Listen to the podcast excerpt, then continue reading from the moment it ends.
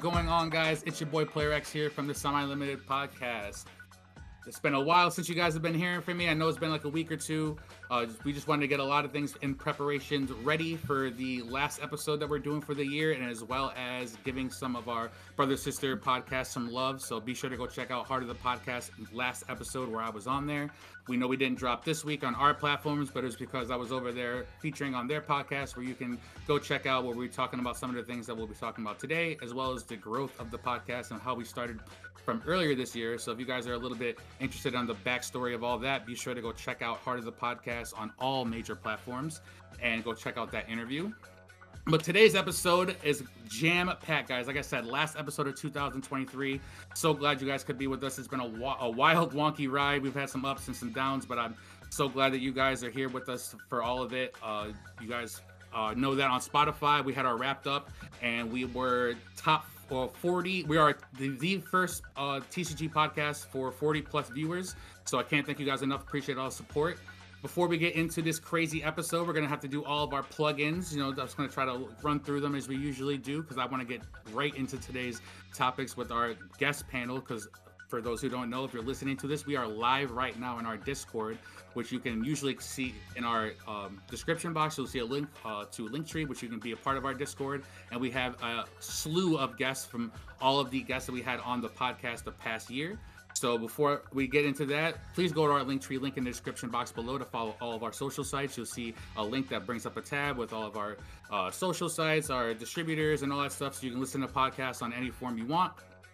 Uh, be sure that you are following and subscribed and notified on all of our social sites because when we hit the 50 followers on TikTok, which we're pretty close to, 100 on Twitter, and then 200 followers on Instagram and YouTube, we'll be doing way more giveaways. We have given away four prizes this year. I, it's like once per quarter. I can't wait to double that next year. I want to be on uh, some of the other guest status. Uh, on this podcast and give out basically stuff every week for you guys. So be sure that you're sharing it with your friends and tagging everyone. Uh, and also be sure to go check out Unplugged Gaming in Manlius, New York for those who are uh, listening in the New York area. You can be sure to go join their Discord server, also in the description box below, to be a part of all their TCG communities. They have every single TCG you can think of in store. You can go there, uh, find out what's going on as far as like card nights, who who to trade with, and then when you guys go in store, be sure to mention the Semi Limited podcast, and they'll be sure to hook you guys up. Joe has been phenomenal with all the giveaways. He's helped us with uh, five out of the eight giveaways that we've had uh, for promotions and stuff like that, and even outside for the events that we were throwing. So I appreciate everything that they're doing over there as well. Also, moderating today for the chat is Brad, aka Mr. Perfect, who usually live streams every Saturday night on Twitch at 11 p.m. Eastern Standard Time. His Twitch is also in that link tree link below. You can catch him streaming his deck theorying, his playtesting when we go practice for big events, or maybe he's just doing something like Master Duel or playing something like Fortnite. You never really know. Uh, but be sure to go in there and catch up with Brad every Saturday at Twitch. And if you interact with his channel and his chat, and he, uh, I think we just gave him a box to give away to a lucky viewer last time time, right? If I'm correct, Brad? Yes, we did. And that was for yes, Eric. Lucky man. Oh yeah, of all people, yeah, Eric Christensen. yeah, for real. I forgot. uh, but yeah, so be sure to catch his uh, streaming on Twitch every Saturday. Link in the description box below as well. But now that we got all that out the way, getting into today's episode, I'd like to thank all of our guests tonight for coming. We have a wonderful panel of a bunch of Yugi tubers, big and small, and I'm so glad that we're all here under one roof to get to tonight's episode and bring something special to those who have been rocking with us since the beginning and showing their love and support. So we went out and got as many of the past guests that you guys have heard for the year of 2023 and brought them back for one last hoorah. So without any further ado, we're gonna have everyone introduce themselves and then give a short plug-in of any sponsors or any whereabouts of where you might want to be able to uh, see them. So let's start it right off. All right, fantastic. Yeah, uh, Vengeful Shadows here. Uh, we don't actually have any sponsors, but a huge shout out to uh, my editor and kind of like partner in crime, Thug314. But uh, yeah, just Vengeful Shadows. We stream, or uh, yeah, we do a little bit of streaming on the Twitch. We mainly are on YouTube, kind of the Yugi tuber there for market watches and kind of meta theory.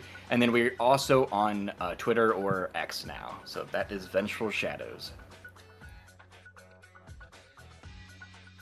It'll go right down the line, so Figs. All right. Shout out to Semi Limited, of course, for having me on again. Uh, you guys can check me out on Figs Form, Figs here. you know, provide uh, the good old Phantom Knight content and uh, you know, competitive content on YouTube. So go ahead and check me out. Yo, yo, what's going on, guys? You you guys heard me before on X's podcast. Thank you having having me on again today, X. Uh, just a quick shout out to all the boys from part of the podcast and uh, those who couldn't be here: Z, Demetrius, and uh, Period. Kevin. Oh, and period. Yeah, of course. yeah, but thanks for having us on, X. Well, obviously, shout out to X for having me. Uh, once again, I really appreciate it. Um, I do daily market watches. Um, so YGO fresh off the fr- off the press, you can find me um, in our YouTube. That's that's our main platform. Um, and then shout out to Saki, he's here as well, man. You know the fellow counterpart. You know we we've Hey. collaborated before, um, and we always do market watches. Just go over the prices, obviously going up and down, making recommendations. You know, um, and and that's what we do. So so yeah, make sure you check me out. How's it going, everyone? GGYGO here. Uh, shout outs to X for having me back on the podcast. It's always a lot of fun being able to collab with a lot of different people. Uh, it's just always such a great time to do content for being in the competitive scene. Uh, currently on the back to back streak, about to have the three peat tomorrow. That'll be very exciting. Um, shout outs to my sponsors over at Imperium Duels, Dragon Shield, Gem, Cloud, RW, Grimoire, and Chainlink. Uh, you know, always been a pleasure. Thanks for Plug the opportunity to be back, and everyone have a wonderful rest of the podcast.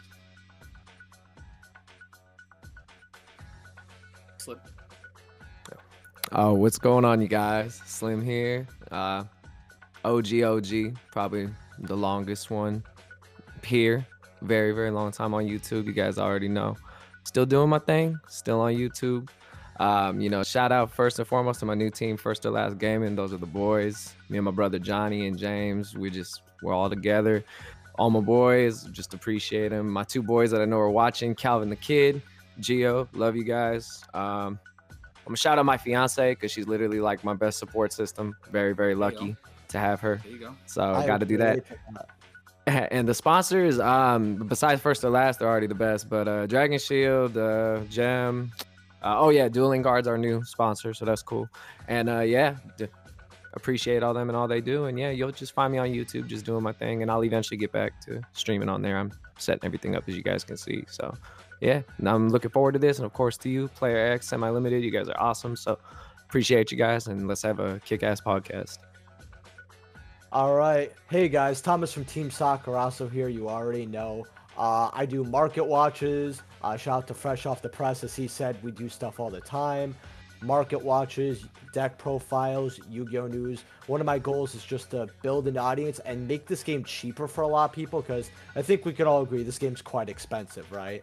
So I try to make sure that people are ahead of the curve so they can get their cards before you know they skyrocket in price to make this game a little cheaper even get some stuff they want to collect. Uh the only sponsor i have right now is uh, tapio Card. shout out to them. They make awesome merch. Uh, i really love their hats. Go check them out. And thank you for having me uh, on the podcast man. I really appreciate it. What's going on, everybody? Uh, Winter Killz here. Uh, super happy to be back on the podcast. Uh, always fun. Had a, lot of fun last time. And uh, you can find me on YouTube, Winter Killz. You can find me on Twitch, uh, just playing whatever, doing whatever on my channel. And uh, shout outs to one of my sponsors, Imperium Duelist, um, longtime sponsor. And uh, yeah, that's pretty much it. Mel, I think go I'm next. I'm not sure. Yeah, Yeah, yeah, I'm- Mel, I, you are. I, Yeah. I missed the order. You, you. Uh, it'll be you, and then uh, Joe. Uh, hey everybody, uh, this is Mel from Heart of the Podcast. Shout out to George and Joe who are also here. Uh, I have to say, super shout out to Xavier. It's really humbling to be here because I've been watching everybody on this podcast right now for so long, and it's really cool to be in the same space as them. So I appreciate all of you for helping all of us grow uh, as players and as people. And I'll also shout uh, echo Slim shout out of shouting out my wife. She this surfboard is hers, not mine. She everything she does is much cooler than me. I play Yu-Gi-Oh! we just play cards. That's it. that. We just play card games. and then Joe. Hey everybody, how's it going? I'm Joseph. All right, that's it, Joe. Um, all right. Um, my introduction is I'm pretty sure I topped the locals once, like a couple of years back. Um, and I'm a host as well with uh, Mel, George, and Nick for um, of the podcast. And uh, yeah, this is so cool seeing everybody here. Um, yeah, let's uh, let's have a fun time. All right, and with that out of the way, I think we have everyone here from our uh, panel. So I appreciate every single one of you guys for coming out here and donating some time out of your day to come support not only the semi-limited podcast, but also our fans as well and people who from all over came over to experience what it's like to be around you guys. And as Mel said, just be in the same space as you guys and, you know, kind of get their questions or whatever like that off. So uh, before we get into today's episode, I also want to shout out the audience members. So for everyone in the audience right now, uh, in the live, if you're uh, listening to this uh, after the fact, we want to shout out uh, Domesday, Elfish Might 294, Sword Soul Joe, Tyler Cohen. We got Cubble, uh, Kevin the Kid, or sorry, Kelvin the Kid. Uh, this guy LP and then Static. So much appreciated you guys all showing up. And we want to give you guys a real shout out and then Ian as well. We both Blue Eyes, yeah, Blue Eyes White Privilege is there.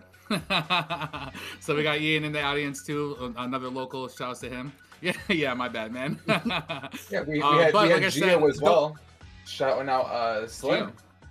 Yeah, this guy is Gio. Okay, he was shouting that's. Why, that's why you're the chat buddy right you, there. You know there we go. Mm-hmm. that so quick little plug. That's uh one of my best friends, basically my brother since kindergarten. We've yeah, that's one of my oldest friends. I have to have to plug him for sure. There you go. Oh, all right, yeah. there you go. More. Heck yeah. OGO. Talk about friends as old as time. But now that everyone is introduced and all acquainted and we all got that out the way, let's start today off with the discussion about what happened at last week's YCS. So, for those who don't know, last week we had YCS Bologna in uh, Italy, and I probably just butchered the name. I'm not Italian. I'm sorry, but uh, basically what happened was we had about over 2,400 players. I want to say it was like 24, 30 something, so just about 2,500 uh, for this YCS in Italy, and it was packed with a variety of different decks. In case you guys did not check it out, all of the decks in the room are broken down into these percentages. There was about 12% representation for Unchained, also 12% representation for Rescue Ace, so the tied for the uh, highest represented deck in the room. Uh, right behind that, uh, we had 10% of Tearlaments, and then we also had 7% Labyrinth, 7% Purrely, 4% Bystial or some engine of something using Bystial, and then 48% other slash rogue. So we had 48 of the room. 48% of the room was unaccounted for because it's just this format's just all over the place. But a lot of the representation going towards Tearlaments, Rescue Ace, and Unchained, which is doesn't shock me. A lot of the Euro players are more on the mid-range to you know stunny side of uh, Yu-Gi-Oh, so nothing shocking there. Uh, these 2,400 players had to go through 12 vigorous rounds of Swiss to emerge into their top 64 cut, which looked like uh, the following. We had one Rikka on Avalon, one Marincess, one Bystial Runic, one Infernoble, one Kashtira, one Dragon Link, two Vanquished Souls, two Mikanko, three Branded, which was really surprising to me, four Purrely, four Fire King, four Centurion, six Unchained, nine Labyrinth, 10 Tearlaments was that was the surprising number to me and then a shocking 14 rescue ace with 22% of the uh, top cut for 64 we had rescue ace basically leading the poll. Like they were no no doubt in my mind the most represented deck in that room. I think uh, people were playing playing at least five or six rounds of just rescue ace alone. Uh, but fast forwarding we got to a top cut of top eight because i don't have the top 16 breakdown right now but top eight, we had three Labyrinth players and then a whole bunch of one ofs. So one of Branded, one of Infernoble, one Tearlaments, one Rescue Ace, and then one Bystial Runic.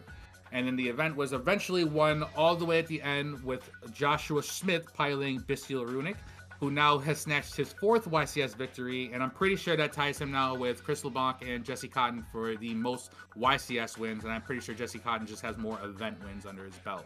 But now that we have a breakdown for what basically happened over the weekend, uh, is there anything that happened in IRL? Uh, sorry, in IRL that you guys might have predicted differently before the event started. Uh, for example, I thought that there was definitely going to be a little bit more Sprite, a little bit more Mannadium, even some Floowandereeze that might have seen himself and a little bit more of the representation at the top cut of the event, but you didn't see any of that. Uh, not to say that they weren't in the room, but they were definitely not represented in the top cut, making it through 12 rounds. So is there anything that you guys might not have uh, expected to turn out this way for the YCS that you guys might have thought?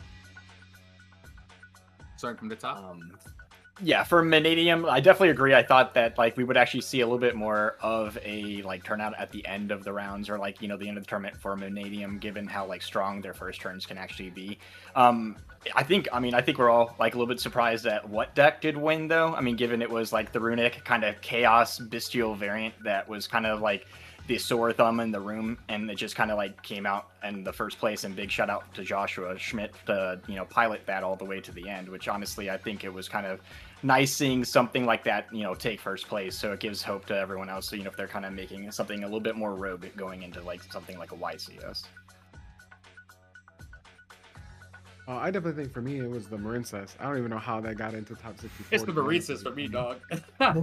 yeah, like like I don't know how it even squeezed in. I mean, it's one of those decks that I just haven't seen in a very long time. I know it has the ability to play a lot of interruption because of the amount of hand traps it can play, but I think that is actually one of the reasons why I feel like it should have had a harder time contending, just because of the fact that it's so reliant on seeing really good engine cards. So I don't know, just whoever piloted that deck just really just like I said, they caught me off guard seeing that even just in the top 64. So.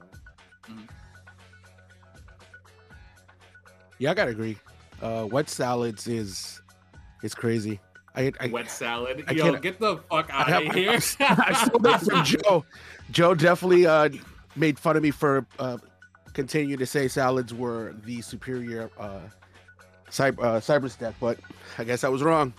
Guess I was wrong. That's that's surprising to me. Um, earlier on in the year, I, I, I predicted that Rescue Ace was going to be a good deck. And honestly, I just went by. I, I say this all the time. I don't know how to play Yu Gi Oh. I just read. I just look at the picture and assume this is what the card does. And because it was like such a cool like fire engine, uh, uh, or firefighter engines, uh, trucks, shits. You know, I was like, this is gonna be this is gonna be a top deck. And I said it semi jokingly, and look where it is now, which is I think it's fucking crazy. Well, yeah, honestly, for me, the surprise was Labyrinth. You know, in the top eight to see uh, three out of eight. That's what forty percent. I'm bad on math, so um, it was surprising. You know uh, that they were heavily represented in the top 64 with nine, and then in the top eight with three. I mean, they've been solid. They've been consistent, um, uh, you know, throughout the the previous YCSs as well. But to have that big representation, you know, so late into the tournament, that was a little surprising. And then Fire Kings obviously has a structure that just coming out, you know, for people to pilot that uh, to what it, had four people in the top 64 and reach all the way to top 16. Um, you know, a lot of people weren't ready though, so we'll see in the next YCS. But for me, it was really lab Labyrinth with the big representation top eight, and then Fire Kings being so new, you know, actually putting up results um, was pretty uh, so fast was pretty impressive to me. So I would say it's very reminiscent of when Chimera came out at the regional level. Like it just start, started just taking over every regional because nobody knew what the cards point. did. That's yeah, like every single time that we see a brand new deck, it's just like either you understand what the deck does or you get rolled by that deck, right? Makes sense. Um, I'm not really surprised that we didn't see a lot of Mannadium either, because I think that deck had a huge hype because of Triff, and all of a sudden the deck just everyone realized it's extremely tier two and has a lot of problems. Um, but at the time when it exploded, uh, Triff himself is a very good player, right? Like he knows what he's doing with the deck. Uh, it's like die hard into that deck too. It's like very much so a pendulum reminiscent, where like you put up a huge board and your opponent can't break it. Um, but like the second that hype died and people were on a lot of hand traps, I think that's where Mannadium has a really hard time. Uh, just because, especially once you have a lot of decks that can just clear a normal summon, right? And that's what people are just doing. Um, the other thing too is I'm genuinely surprised, but at the same time, not really, that we haven't seen a lot of Floo. Uh, in my last four events, I played against Floo one time. Uh, that's pretty crazy, and I think that's just another thing where like at the beginning of the format, I don't know if you remember how Scythe Lock worked. Uh, at the beginning of the format, we'd see it everywhere, and everyone would complain. And then at the end of the format, it'd be imaginary. Like it just wouldn't be in the format yeah, at all. No one. Um, and I think that's one thing where with like Floo, uh, it's kind of the same thing. Like start of a format, like everyone's playing Floo because it's a deck that's a safe pick. It's easy to play when people are trying to pick up their new deck and they don't know exactly how it works. You just play the deck that's consistent, right? Even though it can break, it's still pretty solid to play. Uh, toward the end of a format, everyone's like, all right, we are done with Floo. We are playing other things. Uh, and so that's probably what happened with that too. Um, overall, uh, I think the event was pretty fine. Uh, I'm not really surprised that Rescue only had one, uh, like the end result, uh, and didn't win because I feel like the more people were prepared for Rescue, that deck's extremely mid. We haven't had. We'll talk about this a little bit later too, like what makes a good deck. Uh, but we haven't had like a good deck, like a good good deck in a while. Um, a lot of these decks that are like really crazy, if everyone's ready for them, there's like a lot of counters that really do mess up the decks. No, I agree. Yeah, to kind of piggyback on what Gary was saying. So it is very common that once when a new deck comes out, you got the short period of time to read the cards, figure it out, or get steamrolled. Always repeats itself no matter what when a new deck comes out. I think the biggest thing to take away from the previous YCS is you have to remember the territory. And I always mention this Europe is always going to be different than than us. It just proves there was also a regional that took place in California. Over 600 players. There were two Floo and top cut, and Floo ended up winning that regional. So it really does show like the just the difference between the two areas. The fact that Lab had such a good conversion rate. They like their trap decks a lot in Europe. That's something I've noticed. And when you have someone like Dinka Boy, who's honestly, in my opinion, like him and Josh are like literally like the best there is really in Europe. That's just always kind of how it's been like over the years. You really just see like how far they can go, you know, not only based on like the player, but just making the right meta call. His build is very different. The profile's been up for a couple days. If you haven't seen it or seen it somewhere, I'm suggest you do because it's very, very interesting the approach he took like making it more like trap reliant and just really just making a different different call and he did lose to josh in top four he knew mostly it was going to happen because they worked on the two decks I think the the meta call to just play what you want was really cool for him to win. Like he knows he knows the game inside and out. Like there's no way denying it. Like it's you know like beating a dead horse at this point. Like he he knows what he's doing. Master Duel TCG like he knows what he's doing, and it was just you know it was just a really cool deck to actually see it win. I think the duality inclusion really separated it from what Bystial Runic was being because honestly I'd never thought of it, and I think some players did. There were a couple players that posted about it, like knowing about that card ahead of time and just what you can do, like closing out games, putting up, I mean, putting up a, a fabled unicorn in 2023 is just absolutely crazy yeah, right. to me. And if you, I'm sure everyone has seen the live deck profile. It was really, really good. Like all his insight, like he always does, is just being able to trade a runic card uh, when they try to do something to keep the hand size the same. Just with that interaction is just crazy to me. The fact that you were just turning everything off. So, and yeah, as they're mentioning in chat, I didn't even know about the other effect until I read Duality because I, I didn't know you can literally just draw a card, like, oh, put yeah. stuff back and draw a card. Like, yep. yeah, it, yeah, draw yeah. No, just the synergy. Yeah, yeah, the synergy with that deck. It was just, it was just. I mean, I don't know if you can call it a meta call because it literally was. I'm gonna play what I want. This deck looks cool. The runic engine is powerful. There's no denying it. The Bystial cards are powerful, and everything else just kind of came together. All those synchro tens are crazy. So I think it just all kind of lined up. Plus, you have a high caliber player, so made a lot of sense. But the conversion rates are always going to be different. Like when we have the next uh, American YCS, like we're going to see a big difference. And last thing I'll say um, with Mannadium, similar to what Gary said, it has a lot of flaws. But biggest thing is I think everyone's been prepared for it. Triff really put it on the map like big time you get that as far as he did being you know the type of player the big big uh big personality that he is um like literally everyone was preparing for it. They didn't want to lose to it. They didn't want to face against it, and that's pretty much what happened. So I'm honestly not super surprised by a lot of conversion rates. I think no one predicted Bystial Runic to win, so it was the only one in top 64. But uh, very cool that that was the that was a result. It's always nice to see something different. So. Mm-hmm.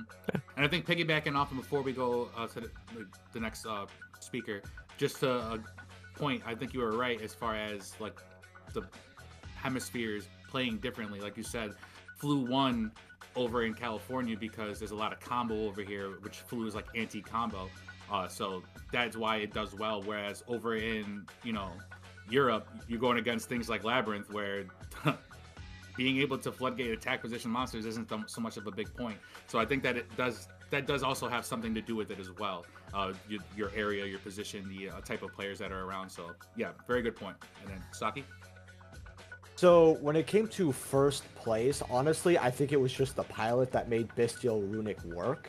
Uh, the way he played it, I don't think a lot of other players would be able to pilot it the way he did. I mean, you can watch the deck profiles and you can practice, but it's hard to kind of get to that level. What really surprised me is even though we do have a diverse format, to see how spread top 32 was, even top 64, was just like wow to me. Because I think it was like, you know, 8, 12 different decks. I did expect Rescue Ace and Lab to get a lot more than what they did for top 32, but they still, you know, performed well. I don't think anyone's too shocked. Uh, only thing I'm surprised about is I did expect one or two Floo in top 32. I heard a lot of people were actually really happy to not see it in top 32. You know, deck is quite hated regardless of you love it, you hate it, you're indifferent with it. Or you're like me, you just stop the first summon and you're good to go. But you know.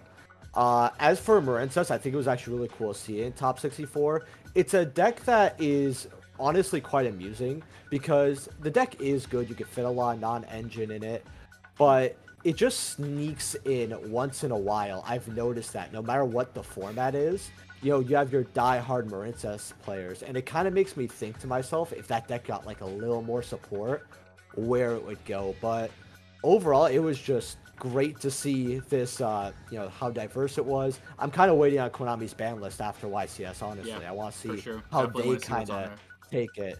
Uh, I think they might hit Runic a little harder than they might need to, but we'll just have to wait and see.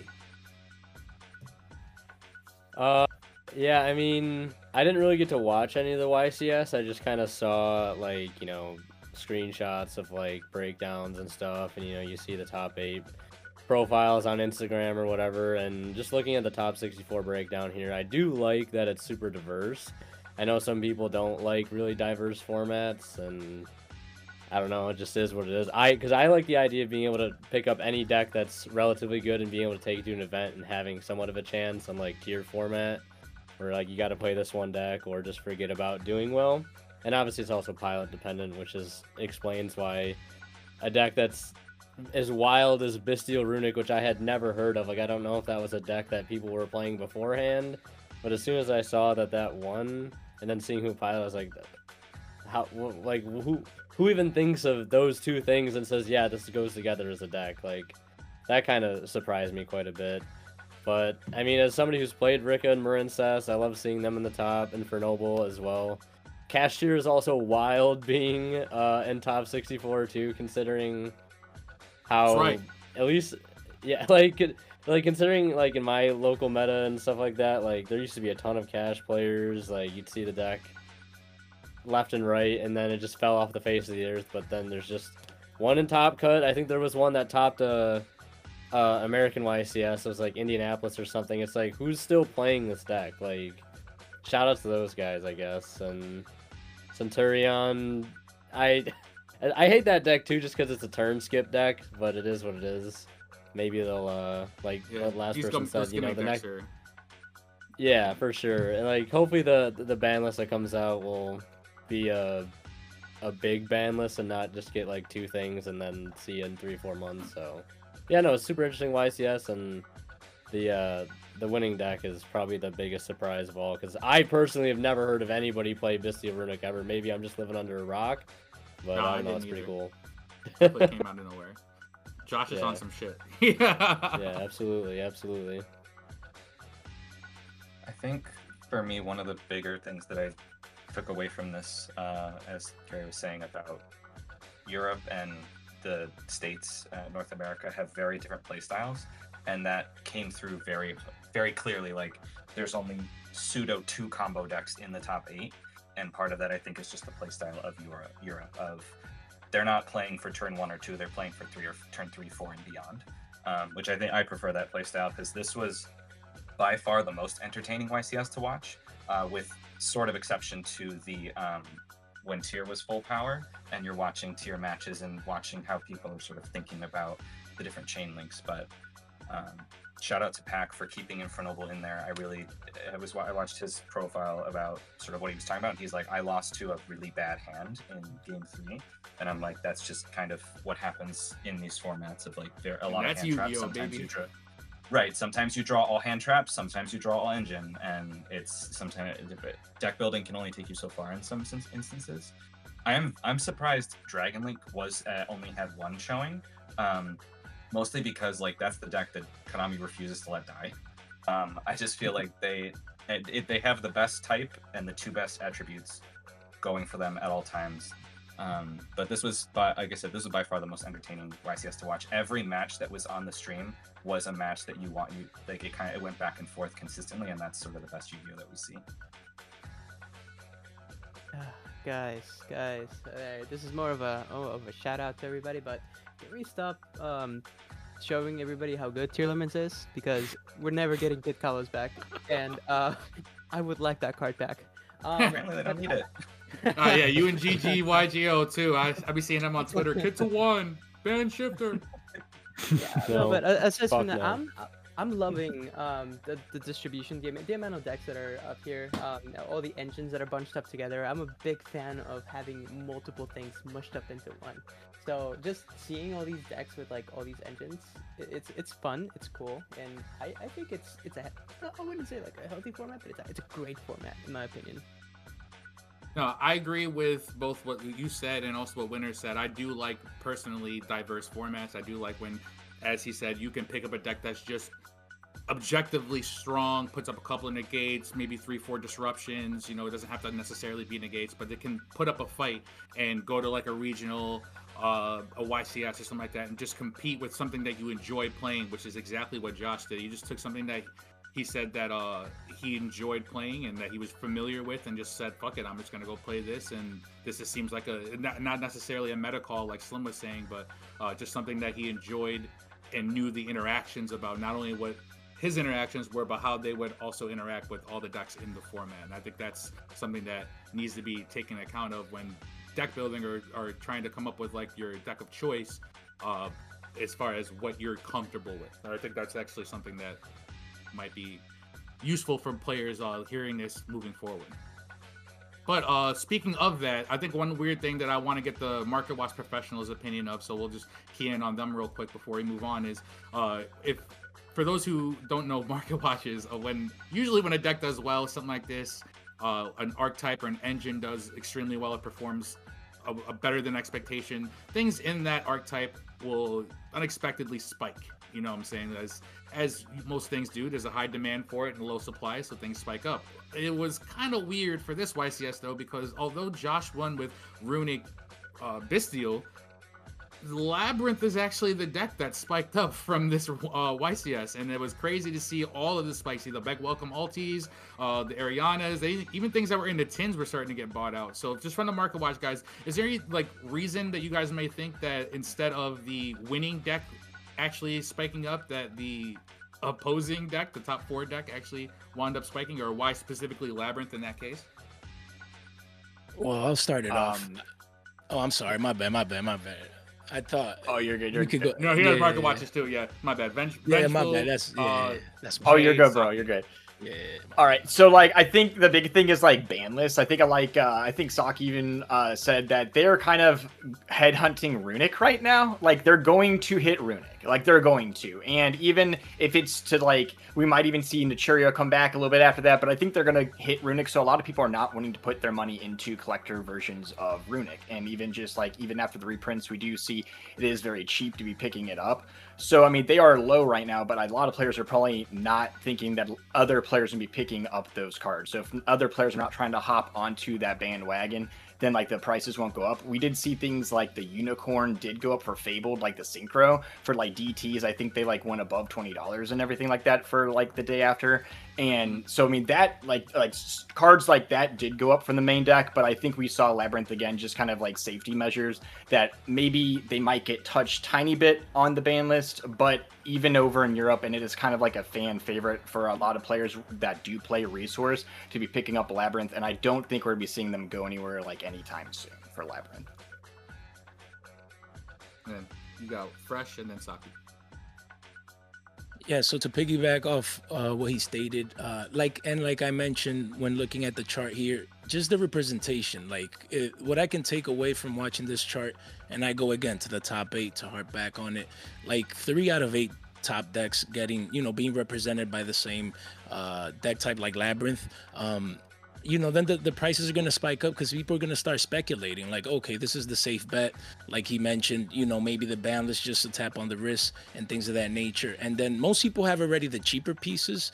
Um, and some people that used to play the deck before already have even the expensive pieces too. So, you know, um, I think that also influences uh, the markets as well. And, um, uh, let me see. So you mentioned that labyrinth um prices. Yeah, you mentioned a runic, runic. So runic, like they mentioned as well, the ban list again, ban list fears is very important in the market. People don't like buying cards that they expect that could get hit. I mean, fountains, fountain was already touched um on the ban list, and then tip. Obviously, people think Looking it might be, might you know, touched. Hmm. exactly, exactly. So I mean, speculation and fear um usually uh, uh keep people away from picking those cards up as well. Um, the Bystial package. I think is a great package in the sense where Magna number was already hit to one. Some people also speculate that maybe one of the other pieces might get, uh, um, you know, slapped on the list too. So just banless fears, like he correctly mentioned, I think that's a big part of it. Um, but guiding Quem was spiking up though. Um, I, the Starlights were make was making uh, moves as I discussed in one of my previous videos a couple of days ago, and the secrets were already pumping too. So um, those were the cards that people went after. The harder to get, the, the the ones that people don't think that the list might immediately touch, um, you know, in the next list. So yeah. Uh, so I fully agree with Vengeful and Fresh Off the Press. Uh, three out of eight. A lot more people are looking at that than just first place. I think one of the reasons why Lab shot up though, however, is that it's more of a fan favorite deck as well. You know, a lot of people love Lab either for waifu, aesthetic, the way it plays. It's a trap deck that doesn't rely on floodgates, which is something that I think is really unique when I think about Lab. I'm like, wow, they don't have to play floodgates. That's all really, really great. As well as when it comes to the ratios in our 2023 Megatins, you are way more likely to see Lady Labyrinth than the other lab pieces, uh, comparing to Runick, where you're going to see a lot of tips and a lot of fountains. Uh, that's why with the ultra rares, we don't see as many of the upgraded ones. We saw like Slumber getting bought out recently. Slumber's like a three, four dollar ultra from the tins right now. And that's actually more than uh, Tip and Fountain. Uh, but yeah, I'm not really too shocked to see Labyrinth go up too much. And again, ban list fears, all that. Very good points, gentlemen. I do like that. Uh, before we move to the next topic, Brad, do you want to do me a quick favor and just uh, highlight some of the comments in chat right now from our live chatters while I pull up the next topic? Well, I was just reading uh, from Ian actually in the audience who was thinking that Sky Striker might go up uh, because they are going to be having some new support coming out on the horizon as well. Um, so I don't know if maybe anyone yeah, had any, any thoughts if, if maybe we'll start seeing some Sky Striker back in a, a higher regional level capacity. GG, don't get wet. GG. How about uh, to say don't get wet? I had my hand on. No, no, hold on. Before before we before we before he answers before he answers, GG, what do you like more, Sky Striker or Tearlaments? You can only pick one. Oh, the other one gets banned to oblivion. Me, other one gets banned to oblivion. Go. Uh, you know, Kitkallos to one is a uh, it's a oh vibe. Oh you know, this, so, guy, this guy. You're gonna put hey, Ray. I thought Ray was pay man. Bro, what, what have you ever activated the Gyro Effect or summoned Kaleido Heart? no, I've never it's, played. Uh, pretty good. Um, All right, counterpoint. Uh, Sky Strikers has way more ultis. So yeah, it's, it's seen a lot more love. Yeah. I actually played Strikers. I'd rather have. Stream, and when I was playing the deck, uh, reminiscent to what my friend Craig said about Emancipator, is you can feel the just age on the cards, like how old the cards are, right? Because none of the cards do more than like one thing. Whereas a lot of the new cards all do a hundred different things. Like you summon a Fenrir, it searches, it banishes something, right? You have like an anchor that can steal, which is cool, but like if you don't have your access to Ray or like recursion, you're dead. And if your opponent makes you go first, you're mega dead. And so it, yeah. it's one of those things where it's like the whole gameplay has to change like we got the new level one. That card's wild. That card's very good. But at the same time, it's a monster card when I'm trying to see spell cards. And exactly. it's just not what we needed. We needed like a new mobilize. Like when I saw a new mobilize, I was freaking out. I was like, we got it. Like this this is it. This is the this deck. Is and it sucked. We got him. And it, you know, like even if we get three engage, it's just gonna be an engine. Like it won't be the deck, right? So I think that they would have to overhaul Striker for Striker to be like playable again. So we'll, we'll see. This man just wants Kit to one so bad. Kit to one, baby, let's go. Yeah, I think that was my expectation. If you've anything else in the chat, Brad? Oh, me? I've, I played it a couple times uh, because I play decks in order to, to, find out what the choke points are, and I've watched a couple GG uh, videos. But I'm thinking about playing it now. I'm thinking about crossing that line. Don't tell anyone. One, secretly, oh, once you start, I'm thinking about you, it. Like, I hate. I used to hate the deck, and then I played yeah, it, and I'm that. like, I played it after everything got banned, and I'm like, bro, if this de- if this just has one kit, that it's still tier zero. Too much. Like that deck one is the much. most powerful deck ever printed. Yeah, I, I, I think it, it, it'll go down in history books uh, a couple of mentions as well, um, mentioning as far as Fire King uh, not getting more top at the regional uh, or the YCS, especially being such like a new deck and and you know uh, very consistent uh, from at least what I've been seeing um, online. So I think that is definitely. I think it'll definitely pick up um, as far as uh, people playing it and all that. But then again, there's so many different packages. Um, I'm sure that everyone's going to be wanting to be play, uh, playing the wanted engine if they can, you know, manage to get it because that's definitely uh, like the best consistency engine. Um, I'm also seeing here that uh, we're gonna have a duel, guys. Um, it's, it's gonna be Vanquish Soul Joe against Sword Soul Joe. Oh my god, has- yeah, for the Battle of the Joes. Who, who gets the right to the name of Joe? His, his, his Shao can't target my stuff because all my stuff bounces. So good luck, buddy. No, I can't. All right, but moving on to the next topic, we got two more topics for you guys because I want to get this done before we get to uh, lose everyone. I know we're all enjoying ourselves and appreciate everyone for showing up live as everyone listening as well. But moving on, I just want to start looking over into the future a little bit, have a little bit of a peek into what we might be seeing as far as what we could be seeing reprinted in all of these products that we have coming up. We have a Battles of Legend uh, coming up. We have the Megatons coming up. There's usually another Ultra reprint set. Uh, in the years past, they've done things like uh, Maximum Gold, and last year we even had Rarity Collection, which uh, the potential for another Rarity Collection is actually there as well with how popular it was last year. Uh, but starting from the top and going down, what do you guys think needs access uh, in 2024 that we got released in 2023? And then uh, for the market watchers, what do you think people should be on the lookout as far as like holding on to maybe they've reached their peak peak value and they should start looking to get rid of them or maybe things that you should think that you should go up because you don't feel like they might get reprinted next year and we'll start top to go bottom Already, uh, some of the things I think we're gonna be looking uh, forward to, at least in like reprints that we need going into 2024, is things like Kurikara Divincarnate. I mean, right now I know it's kind of like fallen out of people's side decks in the meta, but like that some point in time, it was a very big staple in the side deck whenever we saw Cash going live. And honestly, it didn't get the reprint we kind of thought we were gonna see it. It did get the OTS ulti, which was really nice, but I think uh, we're gonna see that in product in the future.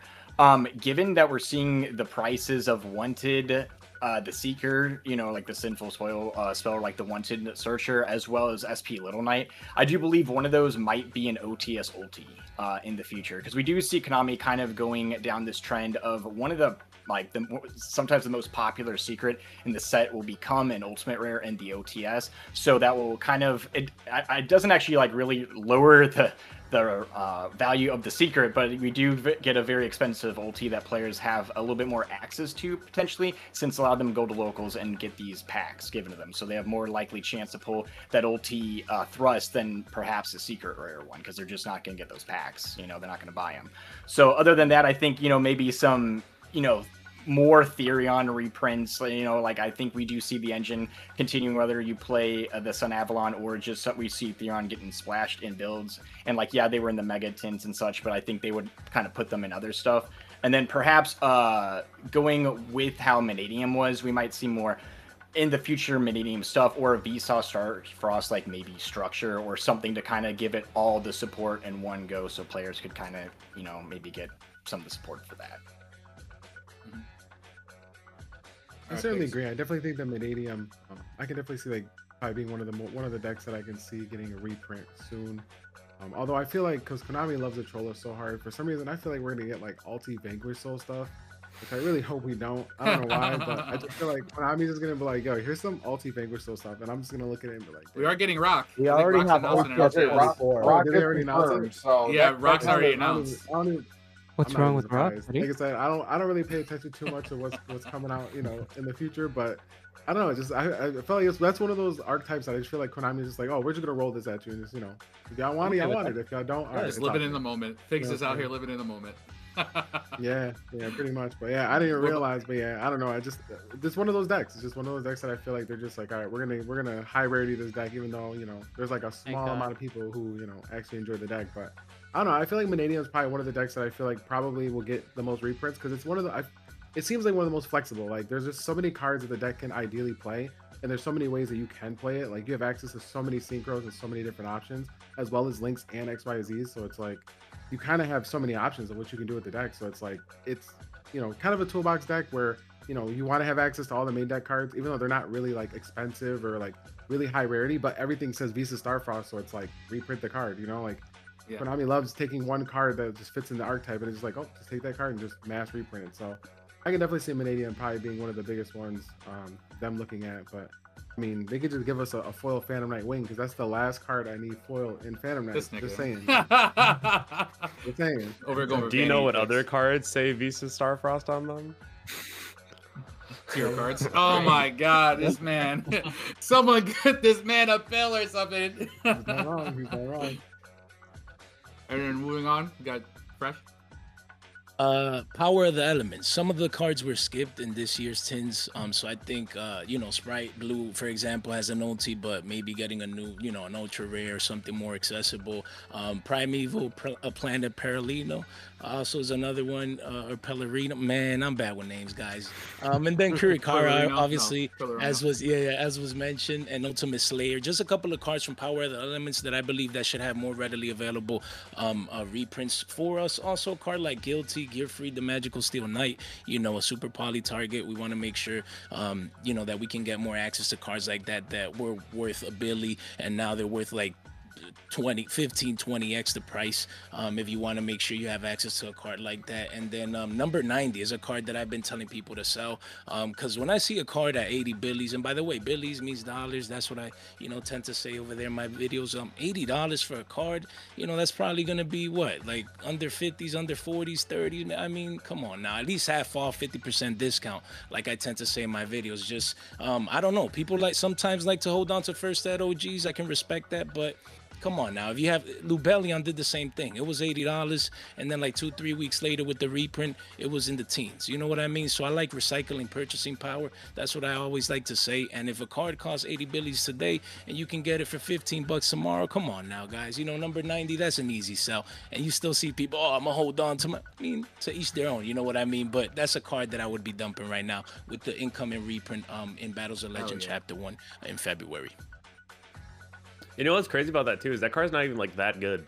It's like most lists that play the horse cards, they Yeah. just play Mids. the zombie vampire. Mids. It's like, but we have the option to summon it. It's like, but you're not Right, summoning an it. though. You're dollar, always an eighty a vamp. dollar option, an eighty dollar option with a reprint coming in like a Yeah, month or two. Is that ass.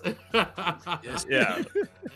So uh, for me, I always try to give back as much as possible. I do a lot of giveaways on my channel. I always make sure that people that can't afford cards get cards. Uh, it's the best thing about the community. I love that. Um, everyone's always trying to give back. So for me, there's a lot of very mid decks right now that are extremely expensive. Shout out Vanquish Soul.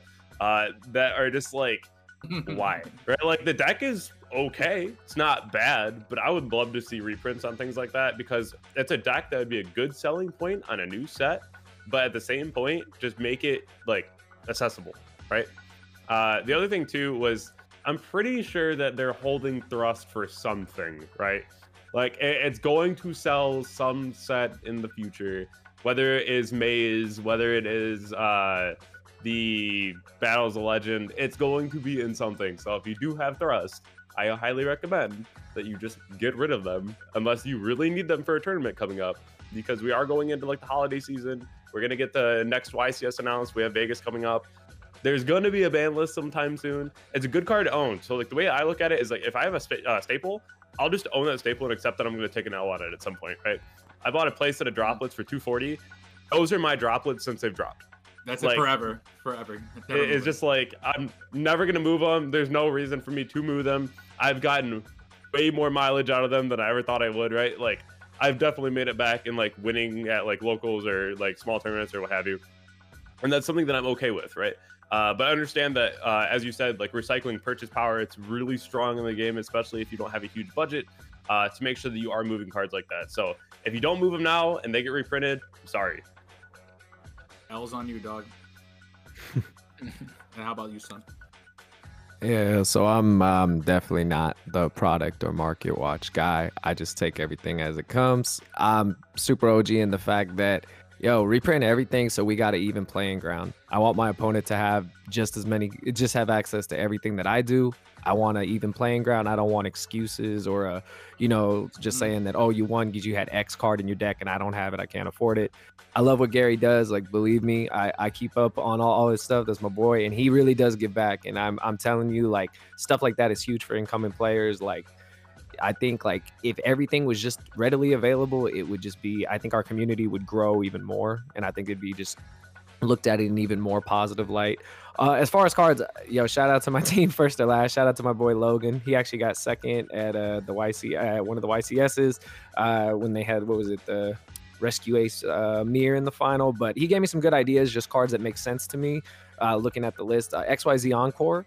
I think that's a card that I mean I remember this card being needed years ago, and I still had a hard time getting it. Like even with you know the resources I have, I got to shout out my boy Pete Navarro because he literally plugs me with all the cards I need when I need them and like the fastest way possible. Like literally, just uh, I just remember this card was always needed. It was just always needed. I think I needed it. I can't even remember if it was against Ophion or something. That's how many years we're talking. Talking, maybe it was something else. He also mentioned Ultimate Slayer, which I thought had a reprint, but that just shows you how much I keep up on product.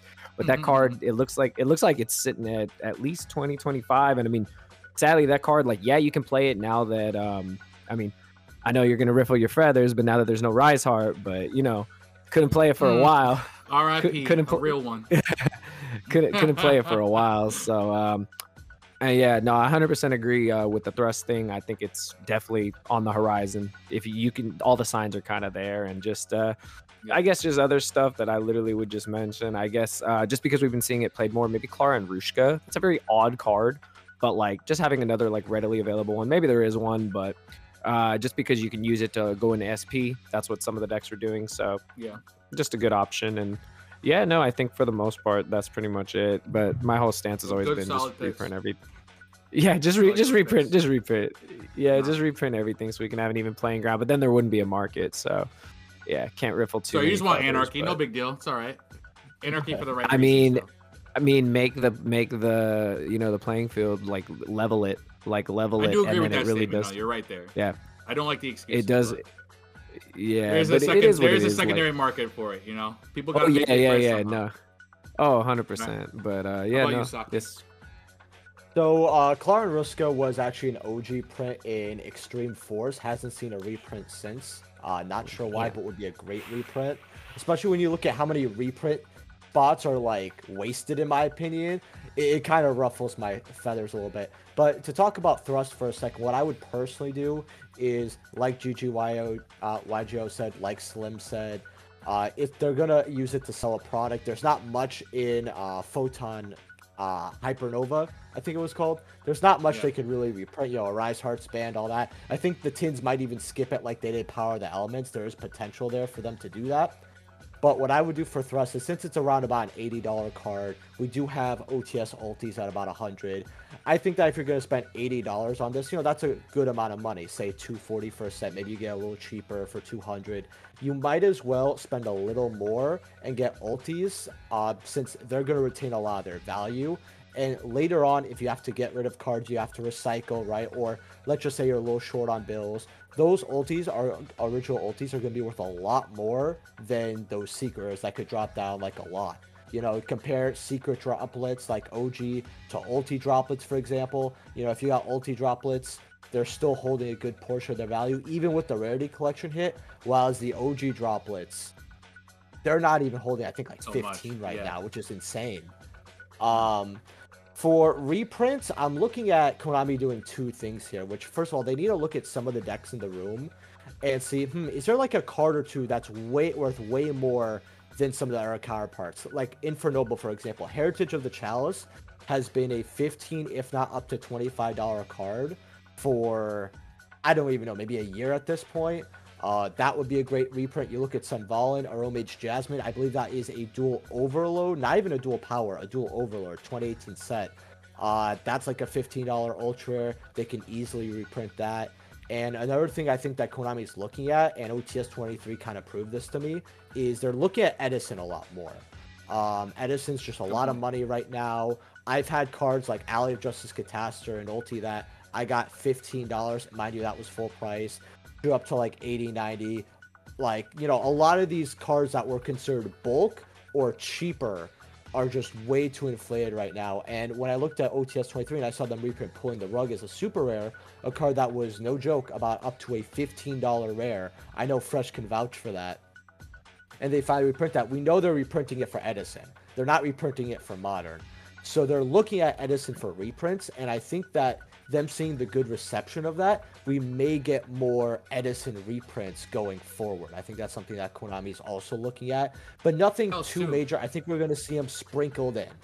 Yeah, you know, two, three, four cards at a time because they see it kind of helps the set. Uh, the last thing I'm going to say really quick here, the one thing I would get rid of is Unchained. Uh, the deck is pretty good. It's got a lot of tops, but most importantly, Konami has made their money on that by far. They released, you know, their new cards in Duelist Nexus. We've got that core set a little while ago. Here, I think it's like two core sets old. They're gonna hit Unchained because, like, well, we made our money. It's got a lot of tops. It had its format. We're good. So I would not hold on to Unchained, especially because it's quite expensive, even for the cheaper Unchained. I mean, something that I'm completely shocked The at, and I mean crazy. completely shocked, is it has a yeah a rare and a common print for Aruha. I believe that's the red one, and those are going for two to three dollars. And I'm like, that should not be a two or three dollar common. That is too crazy. Yeah. And prisons are just insane. Ultra starting at 2025. So I'll just With the get Mega rid 10 of reprint. Unchained. Yep. So. What about you, I Winter? gotta check my bulk. um I mean, as far as reprints go, I'm sure there's like an infinite list of cards right now that I could say I would like to see a reprint for. I can't think of all, all of them off the top of my head, but the ones that come to mind are probably the most recent ones would be like SP Little Knight. Like, no one likes a, a card being $100, especially if it's like a staple. Yep. Like, it's one thing if it's like an obscure collector card, like an old school Alti or something. Like that's one thing, but if it's like a current format meta staple, like no one wants to spend hundred dollars on a cardboard rectangle. Um, so I think SP, the Diabellstar stuff, which I've been playing Infernoble, only because I've been able to borrow the engine from my friend who pulled it, because I'm not spending that kind of money on it. Same thing, I borrowed a, a second SP from him, right? Like so, just those things. And uh, Triple Tactics Thrust would be another one too. I have not got my hands on any of those. I've been going to locals all the time, and I don't pull any alties, so that's sadly not a, a strategy for me. So if your luck sucks, then forget about that that route. Um, but like another thing too is like the uh, the rarity collection. I think what they did with that was really cool, especially considering the prices on some of the uh, on some of those cards, like the the really cool rarities, like the prismatic stuff. Like I think that's really sick that they did that, and it would be really cool to see them do that again. And uh, the other thing too, regarding like um, accessibility, I think one thing that Yu-Gi-Oh uh, should do, and I don't think they'll ever do, just because Konami is Konami, but kind of do something Oh, like money. what, yeah, exactly, like something similar to what Pokemon does. Because I know some uh, friends here in Buffalo, they play a lot of Pokemon, and one thing that they do is like they'll come out with a card that's like it's got to be in every single competitive Pokemon deck, and it comes in a, a array of different rarities. Like you can get the Giga Full Art shiny gold rare, and it's like one million dollars, or you could get like the reverse foil or whatever, and it's like twenty cents, and you can play that. So like if you want to bling out your deck, you can play the super expensive one. It holds second um, secondary market value. Or if you know you want to eat that week as well and play Pokemon, you can get the cheaper version. So I think it'd be cool, like if SP Little Knight came out as a secret in the set, but you could also pull it as a, su- a super or a rare, whatever, something like that. I think that'd be really cool. Giving the but options I don't to think the consumer, I think is good. yeah. No, no, but Yeah, like you're right. Giving absolutely. the options to the player base would be something I think would make more sense. You're right. Uh, in that yeah, instead of instead yeah, of being like out, go uh, for it. yeah, instead of being like what they did with the BLS link, we're like, it's gonna come out as a secret rare, then we'll make it an alti, and then you we'll get you guys a, a ghost rare for the third print. That was fucking sick. Yeah, and then you'll be an ultimate after that. Yeah. After that. piggybacking off uh, Winter, what you were saying, the other cool thing that Pokemon does is despite having set rotation, as long as the card's in the format, you can always play it. So Yeah. even if you buy the super like nice, super expensive rare one, if Mhm. the uh, it'll always be in rotation, and I appreciate that they do that. Um, related to Yu-Gi-Oh, one thing that I'm trying, I'm hoping that Konami does is get a little more consistent on whether we're getting unlimited waves of stuff or not. I feel like to me that feels so frustrating that randomly some sets will get That's a good point.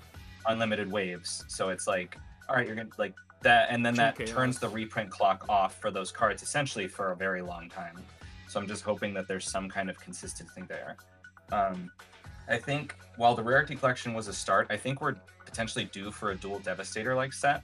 Uh, especially with, and I'm surprised they didn't do when Master Duel came out because so many new players came in, and that would have been the perfect time to be like, here's every competitive card you're gonna need, and here it is in one set in one rarity, and you can, everybody can play with it.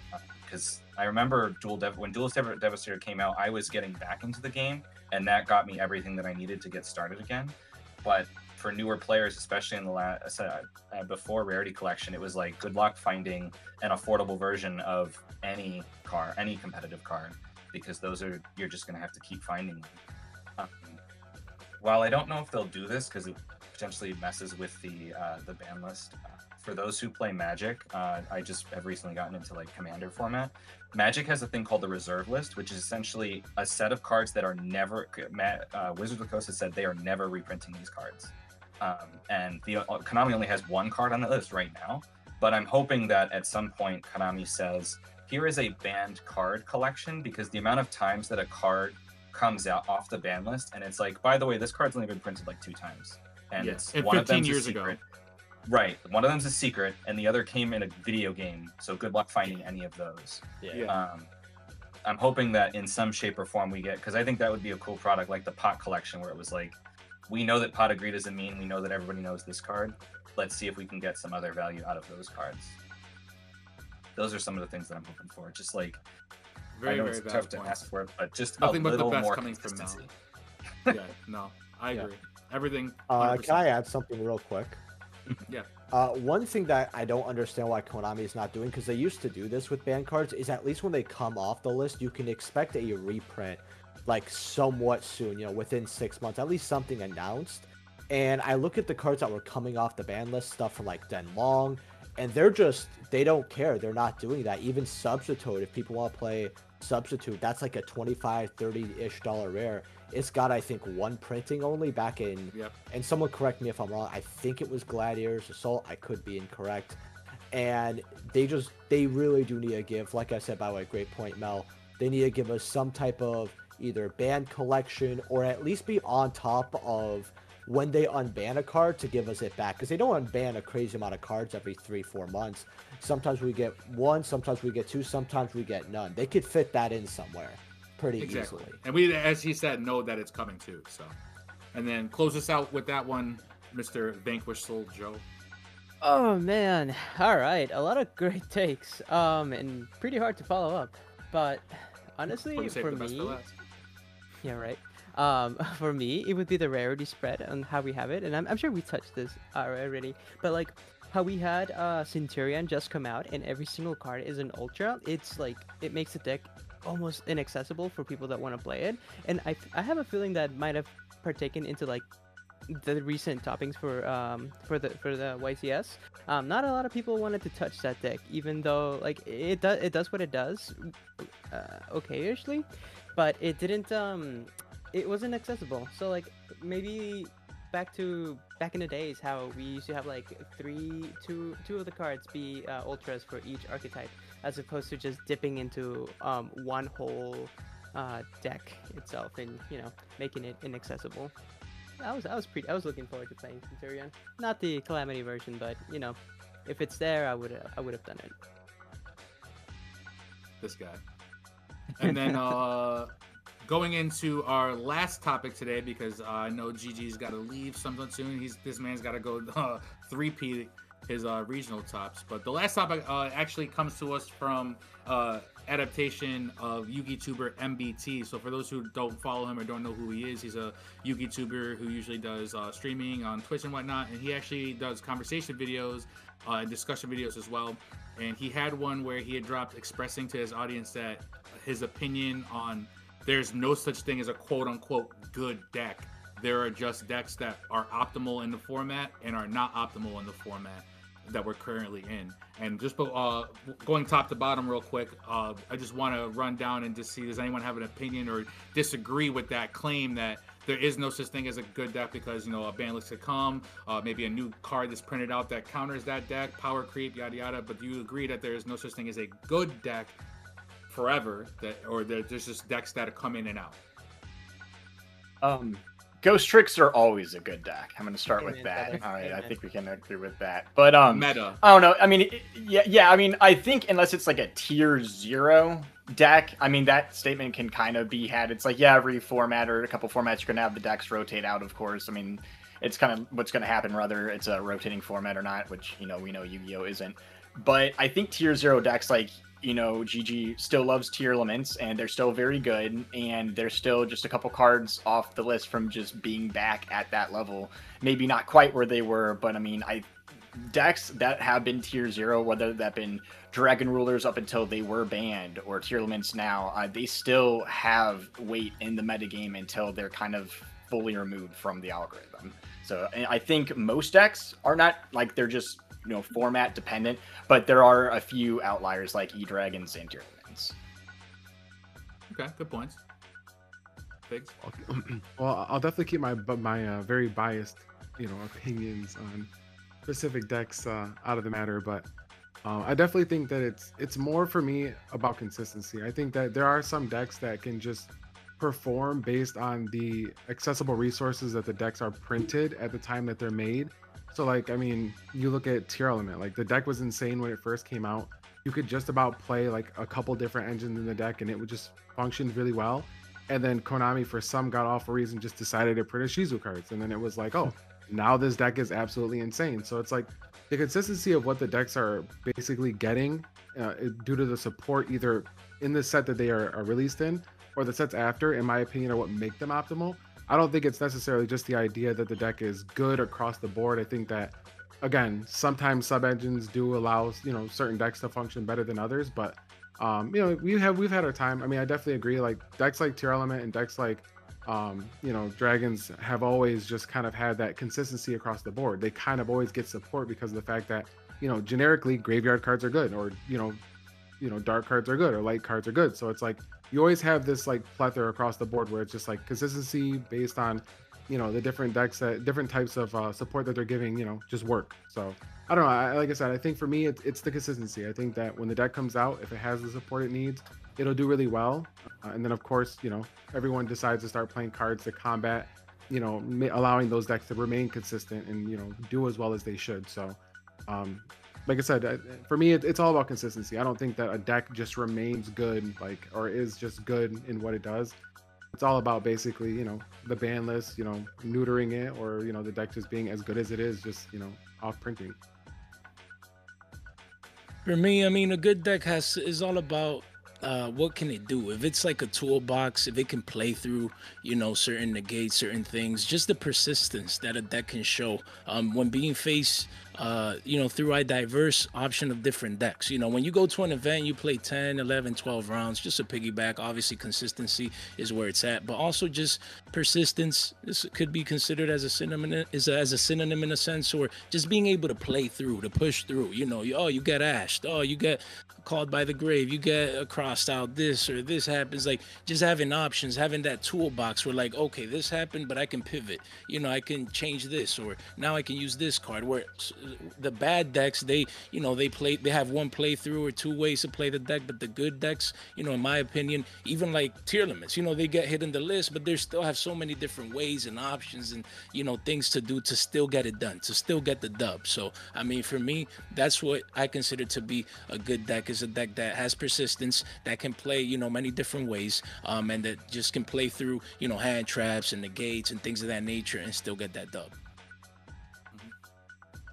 I think that so like I've already had this conversation with peeps in video. We did a huge thing about this, talking about like what makes a deck good and what have you. Um, I think that overall it's one of those things where if you have a deck like Tearlament, clearly the cards are just so are like already absurd, right? And even when we got Mama, like the cards were obviously even better. But before that, it was already topping. Um, for me, it's a deck that can just play through as many interruptions as you need to without having to use non-engine. I think the stronger that your deck is when you sit down and can go second without non-engine, it's the better deck. Um, for me, like at the regional Indianapolis, my last round, I broke Fenrir SP double Emperor Gearfried Angel Ring with a tier hand. Um, and it, it's one of those things where a Damn. lot of that like is just insane, right? Uh, there was a little bit of non-engine tied in there, but there also was quite a bit of engine that I was using to just go ahead and like kind of just pick apart the board, you know, uh, which is really important to me. Uh, it takes a lot for me to sit down and really like, want to play a deck. Um, because if I know for a fact that I need to see non-engine to win a game going second, I'm not playing that deck at all. It's not happening. Um, that's why we see Pack's list, uh, the Infernoble list that he did really well with before, uh, very different list than what we've seen. Uh, a lot of non-engine added to that deck because we need to make sure that when we go second, our combo deck does not die. Uh, and that's one thing where you can mitigate the board small enough to where you can combo. Um, and so for me, it, it's still fine. Like if you have to add in a lot of non-engine for your deck to work well, uh, but if you have a lot of room for non-engine, that also tells me your deck is pretty solid. Um, I don't think that it's real to say that a deck isn't good. Like there's no like good decks overall. Because like if we do like a grand timeline of all the decks that have ever been a deck, right? And then we put them into today's timeline where everything's legal. Gouki would not have done what Gouki did with as many interruptions and board breaks today. It would not have been the same deck at all. Today is when Tearlament was going absolutely insane, right? Like, granted, you have cards like Shifter that are just problematic. I hate that card. Get banned. Uh, you know, whatever. But um, granted, uh, we have all of those crazy cards that would just like destroy the older decks, even like Guard Dragon, Thunder Dragon, whatever you want to call it. That deck would have gotten thrashed with what we have today. Tearlament survived that and was the best deck, undisputed. Like to me, that's a crazy ass deck, and I think that's one thing where yes, we do have good decks. Unfortunately, there are very few and far between. One of them is called Tearlament. Uh, so it, it did break that argument. I would say before we got Tearlament mama cards, I would say probably not.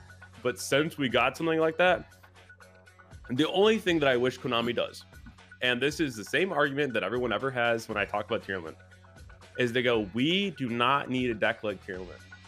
Why can't we just print more decks like Tearlament and have a whole new bar for what a good deck is? If there was four decks in the room that all played like Tearlament, nobody would have complained. Uh, obviously, like different functionality, right? You're not all fusing from Yeah. grave or whatever. The As same strong power level though. Ceiling, yeah. Right. If we could have a better ceiling, because I'm kind of tired, honestly, of playing a lot of decks that we just look at them all in a format. We're like, these are all tier two decks. Like uh Hartford, uh Hartford uh format where it was like Swordsoul and Striker and everything. Every deck in that format was tier two. Every deck in that format was tier two. Um, I would prefer to have a format where the power ceiling is actually strong. Uh, but that's just me. I know a lot of people feel very differently, uh, but that's just my take on the whole situation. So before we move over to Slim, I know that we're going to be losing uh, you, GG, just because you got to get some rest for your three-peat for tomorrow. So you want to get any uh, shout-outs or any uh, you know final thoughts out right quick before uh, you got to take off? Uh, don't change your deck list like me last second. Uh, definitely don't recommend it. Uh, so Hey, don't be like I, I think I, I think that it's one of those things where you have to evaluate a format. And as much as I want to run the same exact list, going from event to event, getting second and fourth, Fire King is a deck now. Runick's being looked at. And if I don't walk in that room tomorrow with Cosmic Cyclones on my sideboard, I think I get just tossed around in the in the room. You know, like. And that's one thing where I don't want that to happen. If you play against Centurion, it's solid. If you play against Fire King, their end boards like Sunlight Wolf IP, draw phase Cosmic Fire King Island, blow up their board, they summon Garunix, who cares? Combo kill. Uh, there's a lot of things that you're allowed to do um, where I don't want to see like an Appollousa summoned on me, right? Um, that and like Crow. Crow objectively does more into Labyrinth because you can clear the Cooclock. Uh, it does more into Fire King. It does more into a lot of different decks. So if you have, uh, I see this happen all the time with people before events. They're like, "Oh, I don't know if it's the correct choice." Like, go with your instinct. Like, if you think in the room of nine rounds that you're going to be seeing a really crazy spread of everything, make the call. Because if your side deck is too geared, like I was really afraid of Purrely, and I always had Xyz Encore at my side. Uh, the second I pulled that card out, I've not played against Purrely in 17 rounds. So I definitely think there's a lot of warrant to being too afraid of a certain deck, uh, but there's going to be variety. prepare for variety. Um, shout out to everyone that watches the channel. I appreciate you all. Uh, gonna keep chugging along until we hit 30,000. You know, that's the next big goal. Uh, very exciting, and uh, I appreciate all of you ha- for having me today. Uh, a lot of fun conversation. All of you had really great points, and uh, 3P tomorrow. Mhm. Before you guys leave, I think I see Winter Killz here. He said wild take. I want to. I'm curious. Is that because of the shifter you said needed to get banned? I was talking about um, what were we talking about? Oh, it was the it's MBT thing. that- Yeah. No, it's was the Oh, okay. thing. Even though I think Okay, Shifter should be banned too. Fuck that card.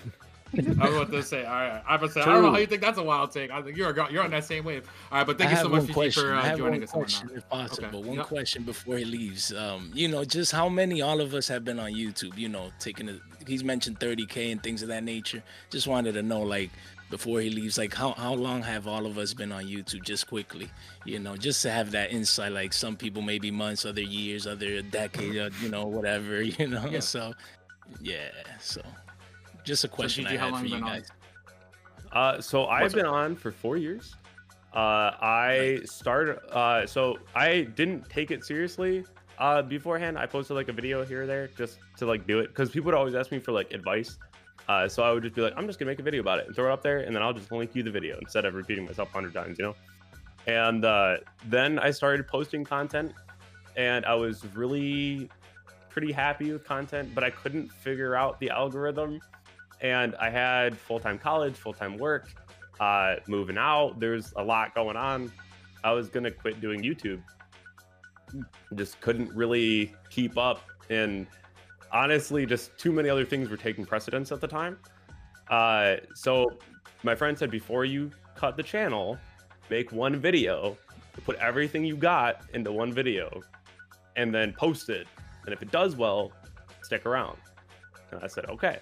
So that is where where to hand trap.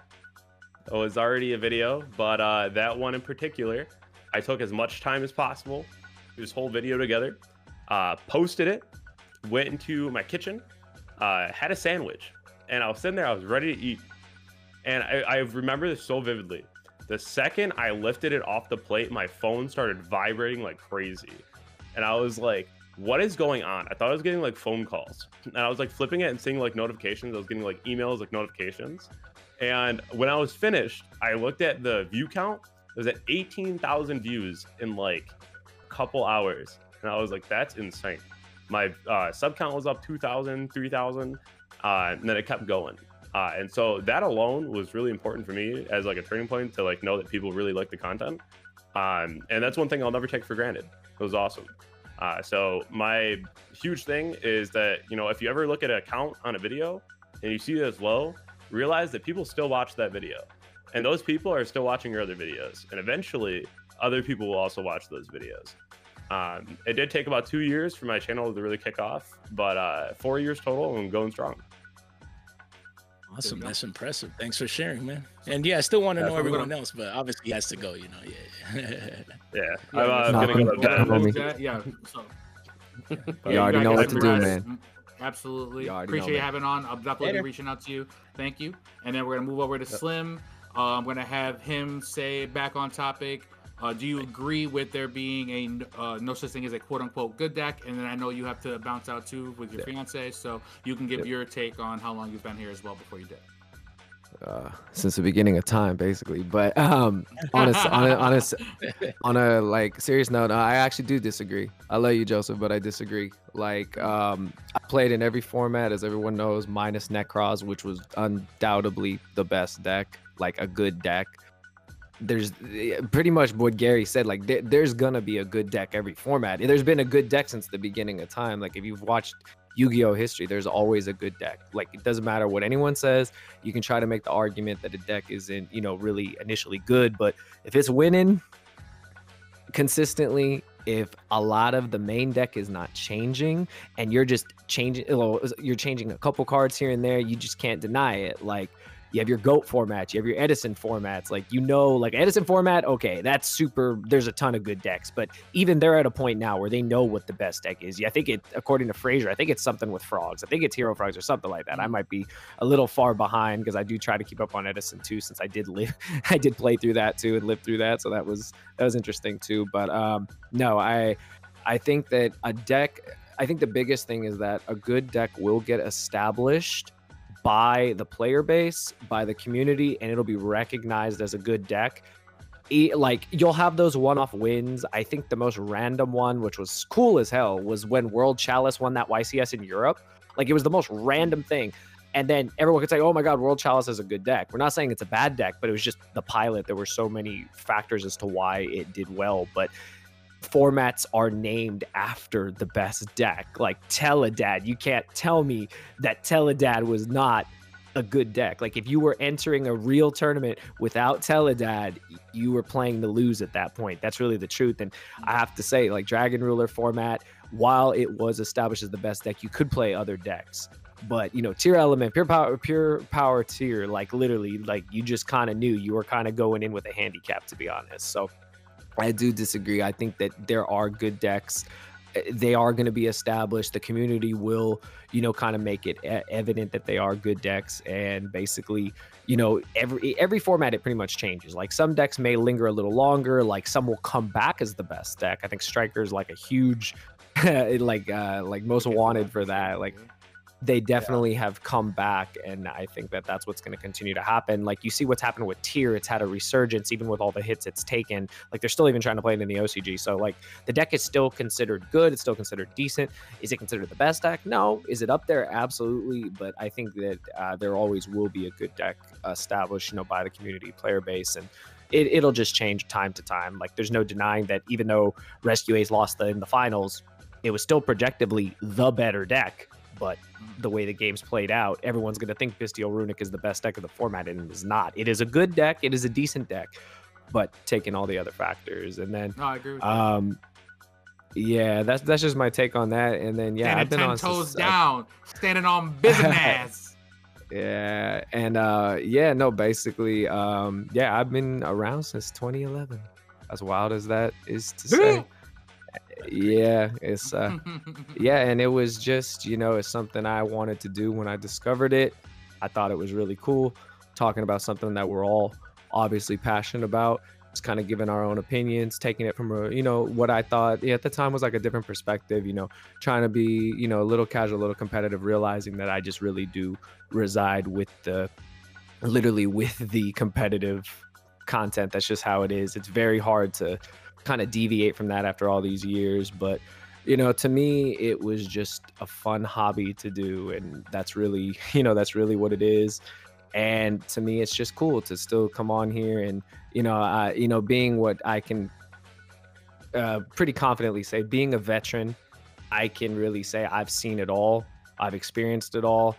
I've even been to Worlds in 20 was it 2013 or whatever year it was. It was in Vegas. So I've seen I've seen the big stages. I've seen all the cool stuff.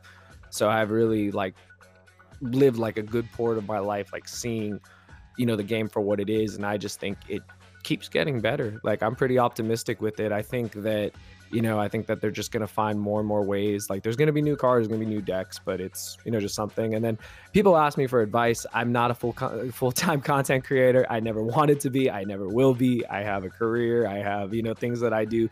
I just do this on the side for fun. And it's just to, you know, keep up with the game, you know, give, you know, my audience what they want. But my best advice is make the content that you enjoy and Gary really gave a lot of good advice. I think that's really what it is is don't be discouraged. Don't let everything be dictated by your numbers because that doesn't mean anything. I like I'll be straight up honest. I think my numbers are shit, but do I care? No. Because I can walk into an event and I can know 98% of that room.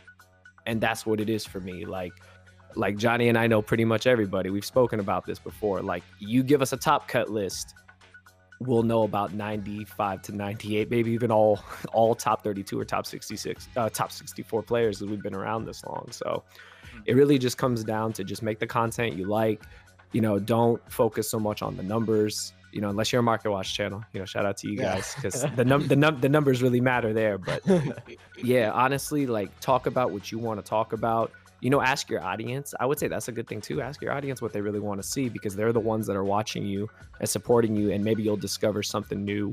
Uh, you know, along the side, and you know, don't be afraid to try something new, even if it doesn't do well in the beginning. Give it time, and I think that that way you'll just really kind of, you know, you'll really kind of find like what makes you happy making the content and don't expect to blow up overnight don't expect to be a full-time content creator because knowing all of them like i do i can tell you even though they do it even though it looks easy even though it looks like the ideal the dream job if you want to call it that you don't know what goes on behind closed doors. You don't know what they're going through in between and i mean they really you know took i would call it a risk doing something like that especially unfortunately with yu-gi-oh we are just not going to be as big as you know some of these other topics on youtube. We're a very very small niche community. Yeah, yeah. yeah niche yeah so it, it's it's really just you know do it for the right reasons. Don't look at it as a get rich quick scheme to be honest because you're not going to make anything.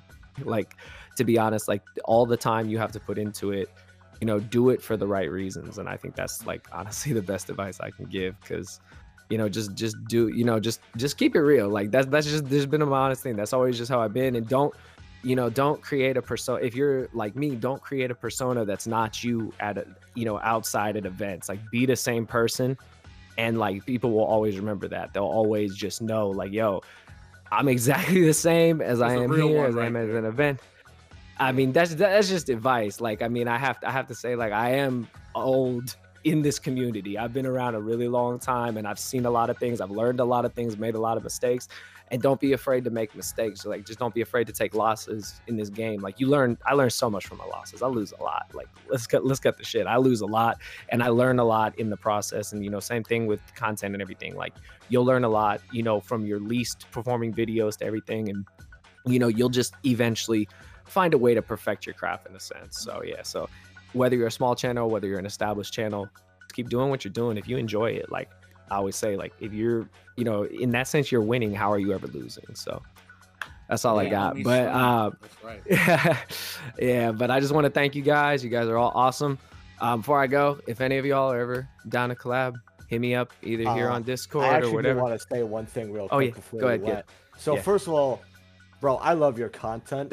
I thought you. you. were uploading at like 2010. So when you said 2011, I'm like, oh, there's no way I him the first year because I'm 25 years old, right? So I remember when I was 10 years old. Okay, like 10 year old Saki over here, clicking on Slim, watching the Rescue Rabbit deck profile, going like, dude, bro, I gotta get Forbidden Lances. I, I Like- still got I still got those rabbits. Thank, yeah, thankfully.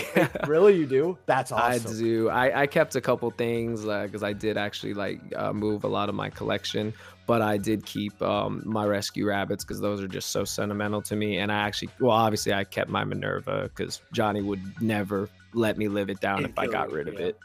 Unless it becomes worth a house one day, then then I think we'll both. I think we'll. I think No, we'll you'd have to get rid of convince our. him. Yeah, for sure. We'll get rid Yeah. of ours. At the, we'll get rid of ours at the same time. You could but, rent it out together. Uh, pretty much. Pretty much. Well, yeah. appreciate Yeah, your time, but- Slim. I know you got some things you got to do. I'm gonna let you guys Yeah, go. Uh, we're gonna for follow sure. through with the rest of the topics for everyone else, Yep. and then at the end, I'm gonna have questions and answers from the chat, and then we'll also start with the rest of Fresh's, how long you guys been here, and how long you guys Yeah. uh, been doing Yeah. YouTube. So appreciate you coming on, man. I Alright. would definitely make sure we No reach worries. out to you to your more work Yeah. in 2024. Yeah, absolutely. Uh, By all means, like I said, my my uh, messages are always open. If anyone's down, I'll always, you know, always glad to help out, help out and give back. So y'all have a good one. Can vouch. Yeah. Can vouch. Peace out, y'all. Later. Peace. Thank you again. See you guys later. Uh, Take so- care. So moving to Saki you. quick, we're gonna Bye. go over to um, like I said, just a a quick thing on. Do you agree with What's a good or deck? Yep. yeah? What's a good deck? We're gonna follow through with that all the way through from you to winner, and then we'll do the First thing I'm gonna to do. winner. First thing I gotta do is I have to admit this fully, and some people might not like this. This is kind of a semantic question, in my opinion, because like, what's a good deck? Everyone, that's a subjective question. Everybody's gonna say something different, right? The question is more to prop up discussion rather than to find an answer, if that makes sense. At least that's how I see the question. Now, what? But to answer in my own ways, what I think is a good deck is simply staying power, right? How long can it be relevant in this game, in and out, right? For example, we'll always see well, at least I thought we would see strikers more in and out, right? Not so much lately in the last year, but more in and out. We've seen tier uh, staying as well. And one deck that I would consider, probably in my opinion, now I'm gonna get really hot here. Probably the most broken archetype of all time, and something I definitely consider a good deck with its staying power is Zoodiac. Um, even when at like years after its reign, when we got Zeus and Phantom Rage, we started seeing Zoo pop back in just because it was able to loop Zeus with like multiple materials. I, I believe it's actually gotten a few top 32s back during around the Phantom uh, Rage era, and Konami saw that, and that's why I think in the same it was uh, they're the same list or back to back. We got a Barrage and a Drident ban again, and they brought back Drident at one point, banned it again. It's all really about staying power, uh, and that's kind of how I would personally answer the question uh, when it comes to like meta relevancy. What is a good deck? You know, a deck that also can't really come back from the ban list. Like, oh, you give it one card, like tier, for example, right? Even if it goes to like you know be a weaker deck, let's say we didn't give it kit and then we give it kit. Does it bounce right back? It does. Well, it's a good deck. You know, uh, with Zoodiac, right? I since we got Centurion released, people are saying if Centurion Centurion would be a much better deck if we got a Zoodiac Drident to one, right? Not even Barrage, just Drident, right? And I'm like, okay, well, if we could get just one card back, you know, that's kind of a good deck. That's kind of how I see it personally. And then winner. Uh, so let's see here. I think uh, what Saki said. with yeah. Yeah, I think what he said um, about it's just something to prop up discussion. Definitely, I agree with. Like, it seems like kind of just like an obvious, like a question that just has a super obvious answer. Like, yeah, like such thing as a good deck. Like, obviously there is such thing as a good deck. Like to say there's no such thing as a good deck is just like a super like weird take just to have a take and then just to make a video about it and have it get a bunch of views, a bunch of comments, and a bunch of shares or whatever. Like uh, that that's one thing like I don't I don't have any issues with somebody trying to do that, but like I think that's just such a a stupid take and a dumb question. Like obviously there are good decks. Like tier is obviously a good deck. Just to say that like it's not a good deck just because it can get hit or the format changes or so many years go by and it's not like that doesn't change the fact that at one point it was a really good deck. It was the best deck. It's like it's like yeah, I don't know. That's just that seems like a very looking too far into the weeds type type deal for that that kind of question. Um, yeah, I don't know. I really don't have anything else to say about that other than that, like, and like what everything other everyone else said already too is like, you know, what qualifies a good deck: consistency, staying power, uh, just power level overall. Same thing. Yeah, I just I, I think that's kind of a, a dumb take. Honestly, I don't know. What about you, Mel? I think when I when I saw this question and I watched the video, I kept thinking we it's hard to say like yes, there are good decks. T- tier 0 decks are good decks. Um I think there's a saying if it's a good deck or not eliminates the idea of like how the pilot is, which I think a pilot changes like some pilots can completely alter the tier the level of a uh, the level of a deck. Like if I gave GGYGO Mech Knights, he'd probably bring that to a tier one and a half, just because of sort of the deck, the deck life and the deck style. Um, but I think when I when I heard this question, I thought more about engines and what engines ha- like how many decks are propped up by engines. So I just did some math about the the top 64 of the most recent YCS, and Sinful Spoils was in uh, 47% of the top 16. So like that engine is a good engine and some of the decks in there would not have been there without that engine. So i think when we think about whether a deck is good we have to factor in how many engines does the deck need to be good. Because like right now if you played pure Tearlaments just by itself even with the shuff the millers and the shufflers it's not gonna it needs other things to prop it up. It's not gonna run pure partly because it doesn't have enough of a deck it doesn't have enough engine to keep going. But throwing in extra engines creates the good deck and i think for me thinking there are some decks that some are some archetypes and some types that will just always be good like dragons will always be good misk Yeah. will be or dinosaurs will be good are good the, the only reason dinosaurs are where they are right now is because Misk is at one. If Misk is at three, dinosaurs launch up at least in tier and a half. Instantaneously good. Like Yeah. it's they it's just because there are some cards that some archetypes have that are just so much stronger than everything else and even ones that were printed a long time ago like barrier statue of the winds was printed so long ago and it Cyber took Dark a- it- Impact. yes it was printed so long ago and then Market flu watch. came out and it becomes a super dominant card it be like it launches the deck up so i feel like it's hard to say whether a deck is good without also understanding the pilot and the different engines that and the different engines and cards that go into a deck Always the best for Mel. I love you, Mel. Appreciate and then uh closing out, we got Vanquish Soul Joe.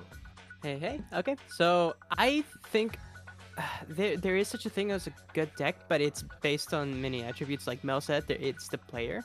I um aside from the engine, I also think it's a part of its environment. So like, what is what are the cards that are you know currently out? If a deck puts out a strong board, well, like with monster negates, you- obviously if you're playing Dark Ruler no more, you get destroyed. So it, it it has so many factors to it. So I, I do think there is such a thing such a thing as a good deck. It's just relevant up to what it's in the environment at the current moment that you're playing with, you know. No, no, I, I agree with I agree with actually everyone. Even uh, Slim, who isn't here right now, but even just him disagreeing with it, just saying flat out, no, there are good decks and there are results to prove this, and you guys are just all smoking crack. So I can understand that point, but I do objectively get that. Hey, yeah, this deck is good because of this. I think GG was also right where he said if I take any powerful deck, if I take Teledad in its entirety, the way that deck is back then, and put it right now into this format with everything at that deck legal, it stands no chance. You know what I'm saying? so it just yeah. it's it's a product of their environment, and I think the environment's ever changing. So obviously the products are forever going to be changing. But that's just my own uh, viewpoint. But before we start closing out this episode, I just want to get the uh, chat a little bit of interaction, a little bit of time to ask their questions. So while we're answering uh, the prior questions, I want the chat to start asking all of your questions. You guys can at specifically who you're asking the questions to to make it go a little faster. I'm gonna go. Uh, everyone's gonna go from top to bottom saying uh, how long they've been on YouTube. And I think another question I saw was one advice if you wanted to be a YouTuber, uh, try to keep them uh, probably close to like uh, two minutes. And then while we're doing that and that runs through, Brad, I'm going to have you chuck the chat and everyone can at their uh, content creator that they want to talk to. They got a question, a statement about, and then we will uh, actually have you come up and raise your hand and come speak of it, and we'll have Brad uh, uh, put you up there. If you don't have a microphone, you you don't have to raise your hand. You can just uh, type it in chat, but we'll you can if you raise your hand if you want to ask it as well. So we'll start from the top. And how long you been on YouTube? One piece of advice. Uh, YouTube, I think it's been like a year and a half, two years at this point since I like did my first video. But like this last year itself has actually been where I started consistently posting. Um, in the community, uh, I definitely started playing when like Metal Raiders was out. I remember like my first pack was an ultra rare Change of Heart, so that was actually really sick. Uh, like just the artwork of Yu-Gi-Oh is what actually got me into it. And we used to do a lot of streaming for uh, Yeti Gaming Live way back in the days, like 2013, for like E Dragons and stuff like that. So that was a long, long time ago. So we did that for like the local scene and even did like one regional stream way back when. But as far as like YouTube scene, it's only been about two years and one year inconsistent. And anything I'd say going into like newer YouTube, make sure it's something you're enjoying. Don't just make something that you're like, oh, this is what people are going to click on. Make it something you enjoy talking about. Make it something that you don't mind doing every single day, and then keep consistent. I think number one is consistency through everything. Yeah, I agree with that 100%. Consistency is key in anything. We got Figs. I think you muted Figs. You're right. Yep, now you're I, good. my bad about that. um, so yeah, I mean, I've been in the YouTube channel. Uh, my channel's been around since 2022. Uh, I got back into playing, I think like 2021 after stopped playing in like 2016. Decided to start making content because I, you know, brought back Old Faithful. You know, playing uh 2015 decks. Um, but yeah, my channel is very niche. I definitely enjoy, you know, doing more niche content. It's definitely, I mean, I do post, you know, a lot of my winnings and stuff, and and you know, when I do well, uh, even if I'm not playing um, you know, Phantom Knights or anything else. Uh, very rare I do play something other than it, unless my deck is utterly unplayable in the format. But um, you know, I, I stick to one deck. I don't. I'm not big on deviating because I like to spend a lot of time. So I definitely suggest, you know, with content, I do like watching. Um, you know, I do like watching a couple of competitive people, and I think it's more just on the type of content that they're posting is more um niche. I, I like niche content. For me, it's more about you know sticking to specific topics and being able to provide um, you know content that's very specific to you know what you need. Because a lot of us, you know, a lot of times like I'm not a fan of watching stuff that I'm already like competent in. Like for me, it kind of feels like a waste of time if I'm gonna watch a video about you know something that I already know about. So I do like niche content, and I definitely think that um, you know it's you know it's not as good in the YouTube space because of the fact that you know not everyone wants, wants to watch content about you know Phantom Knights or no one wants to watch content about Swordsoul or you know Vanquish Soul. But in the same regard, you know there are people who do care, and sometimes your points, even though they are very specific and very niche to a specific topic, sometimes can help with certain things that people are struggling with. So. Uh, you know, definitely be mindful of that. I, I've gotten a lot of good feedback in terms of um, just my opinions because sometimes, again, they're not always, you know, very one-sided. You know, I, I tend to have a pretty broad spectrum, even though I am, you know, on one thing. But like I said, it's been a year, and you know, my I feel like it's been a good journey so far, and hopefully, I can continue to you know have that journey on uh, in YouTube. So There you go. I agree. Appreciate that. And then fresh. Yeah. Yeah, well, in two weeks is like 10 months. Yeah, yeah, I'm the rookie, the rook. Mm-hmm. You know, I always used to watch House of Champs, uh, V, I always shout them out, you know, watch their market watch content. Also, before meeting Saki, saw a couple of his videos as well, just so informative. Always, you know, all three of them. And obviously, there's more market watchers out there and things of that nature. But, um, you know, from them, eh, that's where the inspiration came from. Just adding my own touch to it. Um, just analyzing the markets. I, I've always been attracted to the markets, cards, just the moves they make, just the possibility to buy penny stocks, two, three X, four, five, just that potential to buying the dollar card, sell it for 10 down the line. You know what I mean? So that's what I was uh, mainly always attracted to. And, you know, it's a pleasure to be able to have my, you know, little but community, you know, um, just putting myself out there and uh, like uh, Figs Form said, just being niche about it. Um, you know, market watches have a reputation where, you know, they're not that good anymore. Uh, people, you know, prefer more mainstream content, things of that nature. But The it's like, you know, y'all been saying, yeah, yeah, yeah. No one's paying attention to it, but it's it's, a, it's about doing what we love. You know what I mean? So if you're if we're having a good time and we believe we're providing value, to me that's everything. And then I try and do daily videos as well. At least for now, you never know. I'm just to try and stay consistent um and put myself out there. And you know, it's been a blast. So so yeah, I, I can't wait to reach a year now in, in about two months. Celebrate that and then just keep going. You know what I mean? So so yeah. And Saki, Yeah. how long you been on? What's one piece of advice you give to these guys? So I've been on for I'm gonna say five years. The channel was created a little bit beforehand, but as part say it's Team Sakurasou, but it's mostly just me. Um, I only posted a little bit here and there with my friends. I never really took it too seriously until a little bit in 2019. I tried to be a little more consistent with stuff, but in 2020 is when I really sat down and really focused on it because number one, we had COVID, right? So I had way more time. And I like YouTubing. It's just being in college, all that. I didn't really have the time.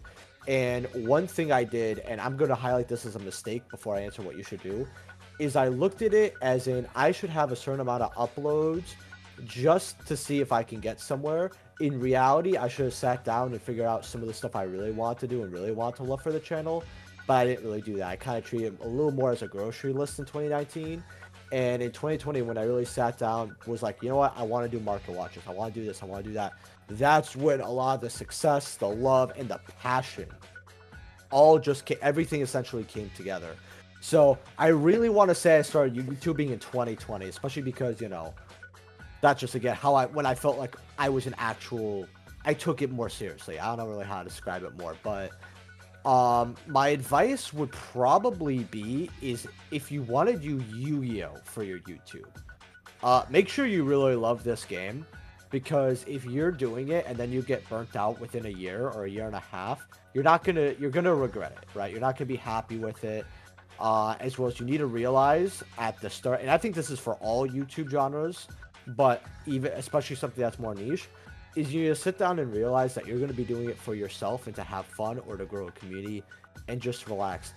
Realize that you are not guaranteed a single thing, right? No one's guaranteed to do you any favors, and that you might fail, and you need to be okay with that before you before you even upload your first video, right?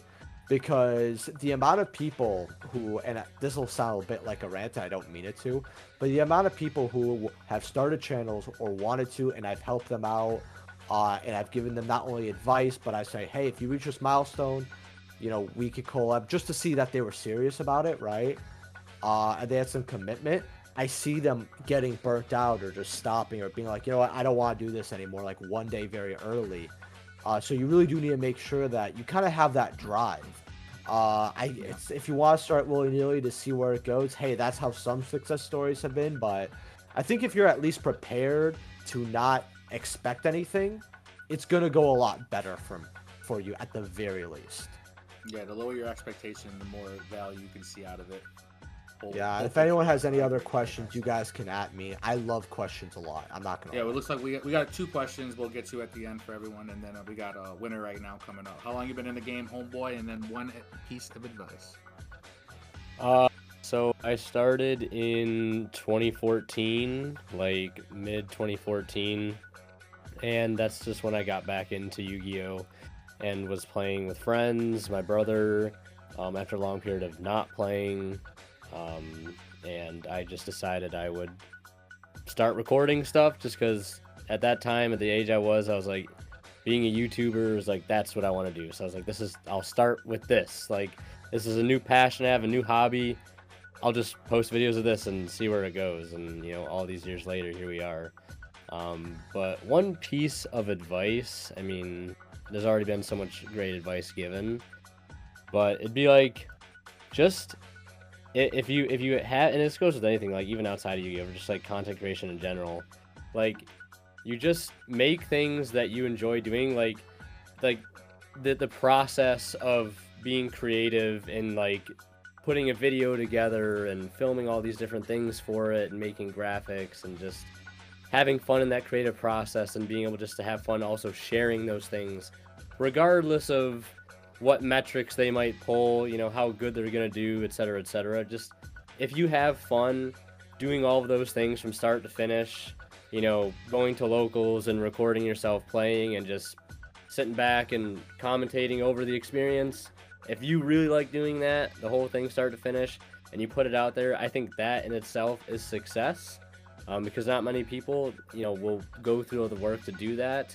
um, so like well why would you why would you bother going through all that stuff? Like just go to locals and play. But if you really want to you know get into that content creation stuff you got to love all of that stuff. And um, and once you once you get to that point you'll find that it's just very rewarding to look back on all those things that you've done. And uh, just do it for that. And at that point you know you start doing it for so much so long. And uh, eventually like people will catch on to that. People will see that you genuinely like doing what you're doing and uh, you'll just slowly slowly build a base from there and you know if it, if it goes somewhere and you get super popular then great if not like you're still having fun you know doing what you like doing and just sharing it with people at the end of the day just because Nah, if you guys get super popular, you better come. come back and come pick me up. Bring me up. I'm Yeah. trying to get super popular. Oh, too, you know it. You know it.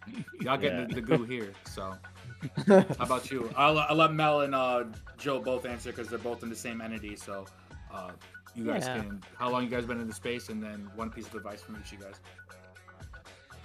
Joe, you can start. Sure, sure, sure. Um, so I started. I picked up the game back uh, during the pandemic, um, and I had just recently moved to New York, um, and I I didn't have any friends, and uh, for me that was you know it, it's something that I really wanted to get back into. I hadn't played Yu-Gi-Oh since uh, towards like the middle of high school, and um, it, it just it, it, there was a comic store right down my street, so I felt felt like that was very fitting to like go back get back into. Um, so I I was looking at uh I- remember vividly typing in best deck in Yu-Gi-Oh on YouTube, and then I got um yeah, and I saw um was it? It was Virtual World. I bought the deck. I was very excited. I spent a hundred dollars on the Zeus, which you know I, re- I regret now, but um it, it did get my mileage off of it. Um so and then I went into the comic store and I didn't even call ahead of time, but they were like, yeah, we're not hosting games until like a couple months from now to a year because we're still under the pandemic. I'm like, all right, fair enough. Um, so come come past to that, I started meeting a lot of cool people, cool friends. I love the game, um, not just for the social aspect, but also for the it, it rewards a, a player. It rewards, it, um, just Promotes it's a so lot much fun. Yeah, yeah. It's just it's just something that genuinely I love, and it like it makes the inner kid of me that uh, didn't get the chance to have fun as a kid now actually get to enjoy something that it's out of purely enjoyment, nothing selfish. Yeah, So enjoyment for and, and it's something that we wanted to share. Yeah, right. So we, full transparency, Heart of the Podcast is not a primary YouTube channel. We do have a YouTube, but we don't upload consistently. We're not. Uh, that is not our primary platform. Uh, we are a podcasting channel, and uh, we've. I think for us, the and that's been since 2022. So I think for us, the biggest, at least for me, I, I, I won't let Joe speak, but I'll speak for him. Mhm. Um, the best thing that we found was having a group of people that you could like talk to and rely on, even if they're not necessarily part of your team. So like for us um, and X, I've seen you kind of grow as well in this. Having a team that you can rely on and not everybody has to have the same skill set helps to not necessarily just uh, lighten the workload a little bit, but also gives you a unique perspective. Like a number of people on this podcast are individuals that run their channels and run them highly successfully. Um, but I don't doubt for a second that each one of them is like there are people that they bounce ideas off of or ask for support with or ask for help. Um, and I think for me, as a content creator, uh, a budding one, it's been really important to uh, ask for help and like reach out to people. I know X has been the absolute goat at that. Like he is, I envy his ability to just like reach out to people, and be like, "Yo, I'm doing something. You want to do it too?" And they're like, "Yeah." Like everybody on this channel has doing been- some shit. You in? Yeah, right. Son of a Um, bitch. I I'm in. I think I'm the only one that has known. I've known Xavier since we went to uh, we got we worked together at the movie theater when we were younger. But uh, and I realized as you all were talking, I I was a, I'm a uh, former teacher. I could have taught all of you like the, how I can't believe how young you all are, and it's really cool to see Yu-Gi-Oh! have such a young crowd like moving through and supporting uh, and giving people chances to you know see some of the stuff. Like i think in 2015 i remember watching this earthbound immortal profile and i was like oh Winter Killz. He seems cool let me check this out. I like earthbound immortal. Uh, which when's earthbound immortal immortal one deck one month we're waiting never, never happened. We got that new support on the way too. No. so it's pretty cool. i'm just saying No. oh no. A thousand likes. I'm a foursome. do it, do it. Um, but yeah, just having a group of people is the a really big support system, and being able to ask like, "Hey, I have this video idea that I really want to do. What do you think?" And we've had concepts that people have just been like, "Don't do that. That's not gonna." That's not going to do well, or it's not going to go great. And some of them you're like, well, I want to do it, and then you do it, and sometimes works out, sometimes it doesn't. Yeah. Uh, if You I know- could bounce off something Mel said really quickly, Yeah. is when it comes to that last part of sometimes it does well, sometimes it doesn't. Uh, I kind of look at the own series I kind of have because I have a series on, on my channel called Five Cards Have Your Trade Binder, right? And I try out a, out a bunch of new series. This one failed pretty badly. I'm not gonna lie. First episode was pretty bad, but I kept at it, and no joke, I one of my uh, past five cards I have a trade binder because I kept the series running does better than my normal content. In fact, almost every time I do it, it does better on average than most of my regular content. I feel like um just adding to the advice thing, it's good to stick to something for a while and like tune it out. Like nothing's gonna a lot of the best stuff you're gonna have isn't gonna work out right away. Like I remember I look at how my market watch has progressed and it's it's a lot, you know. And also, before we go into the open questions and then wrap this all up, because I've had you guys here for two hours and I appreciate all of you. Uh, just shout out to the squad. It's not just me as the face of Semi Limited. I, of course, I do most of the work, but I have a team behind me. So shout out to Mr. Perfect who's in chat. Uh, shout out to uh, my mod, Mr. Teaster. So our Discord mod, he put this whole room together, helped me with uh, making sure everything was good. I had a catastrophe. I was having an anxiety attack because right before you guys all came, Saki can vouch for it because he was there. Our server crashed uh, and it was because this I don't know anything about this shit. I'm a, a fucking old head. Yeah. So the server crashed, and I called Trent up. I just out of the blue. It rang twice, and he picked it up. And I said, "You got a minute?" He goes, "Yeah, I got you." And I said, "Hey, this shit's just crashing. I don't know what's going on. I have no access." And he immediately said, "Give me a second. I'm gonna get on it." And still on the phone with me was like, like almost like a hacker, just hitting buttons. And he's like, "All right, well, you know, uh, Discord saying that they got a server update, so things are gonna be out of t- touch. Don't worry about it. It's gonna be good." And I just know like something like that where I can just hit you up and be like, "All right, you got my back." That's like the shit that I, I respect. So shout outs to him. Uh, Mr. Perfect, who's in here, does not only streaming for our affiliacy in our channel, but also helps him with pack opening and short content. Uh, because as you guys know, you can't do it alone because it you know it takes a village. So shout outs to my squad real quick and all those listening that you know I, I appreciate you guys and there's a lot I do for you guys off the scenes but you know it's because of the work you guys put in for me now and uh, you know as they all are examples of we're eventually going to thrive off that so I appreciate you guys as well. Uh, so before we close it out like I said I think uh, Mr. Blue Eyes White Privilege there had his hand raised so we're going to turn over the questions. Uh, if he raises his hand again I can get him up there just to ask his question real quick.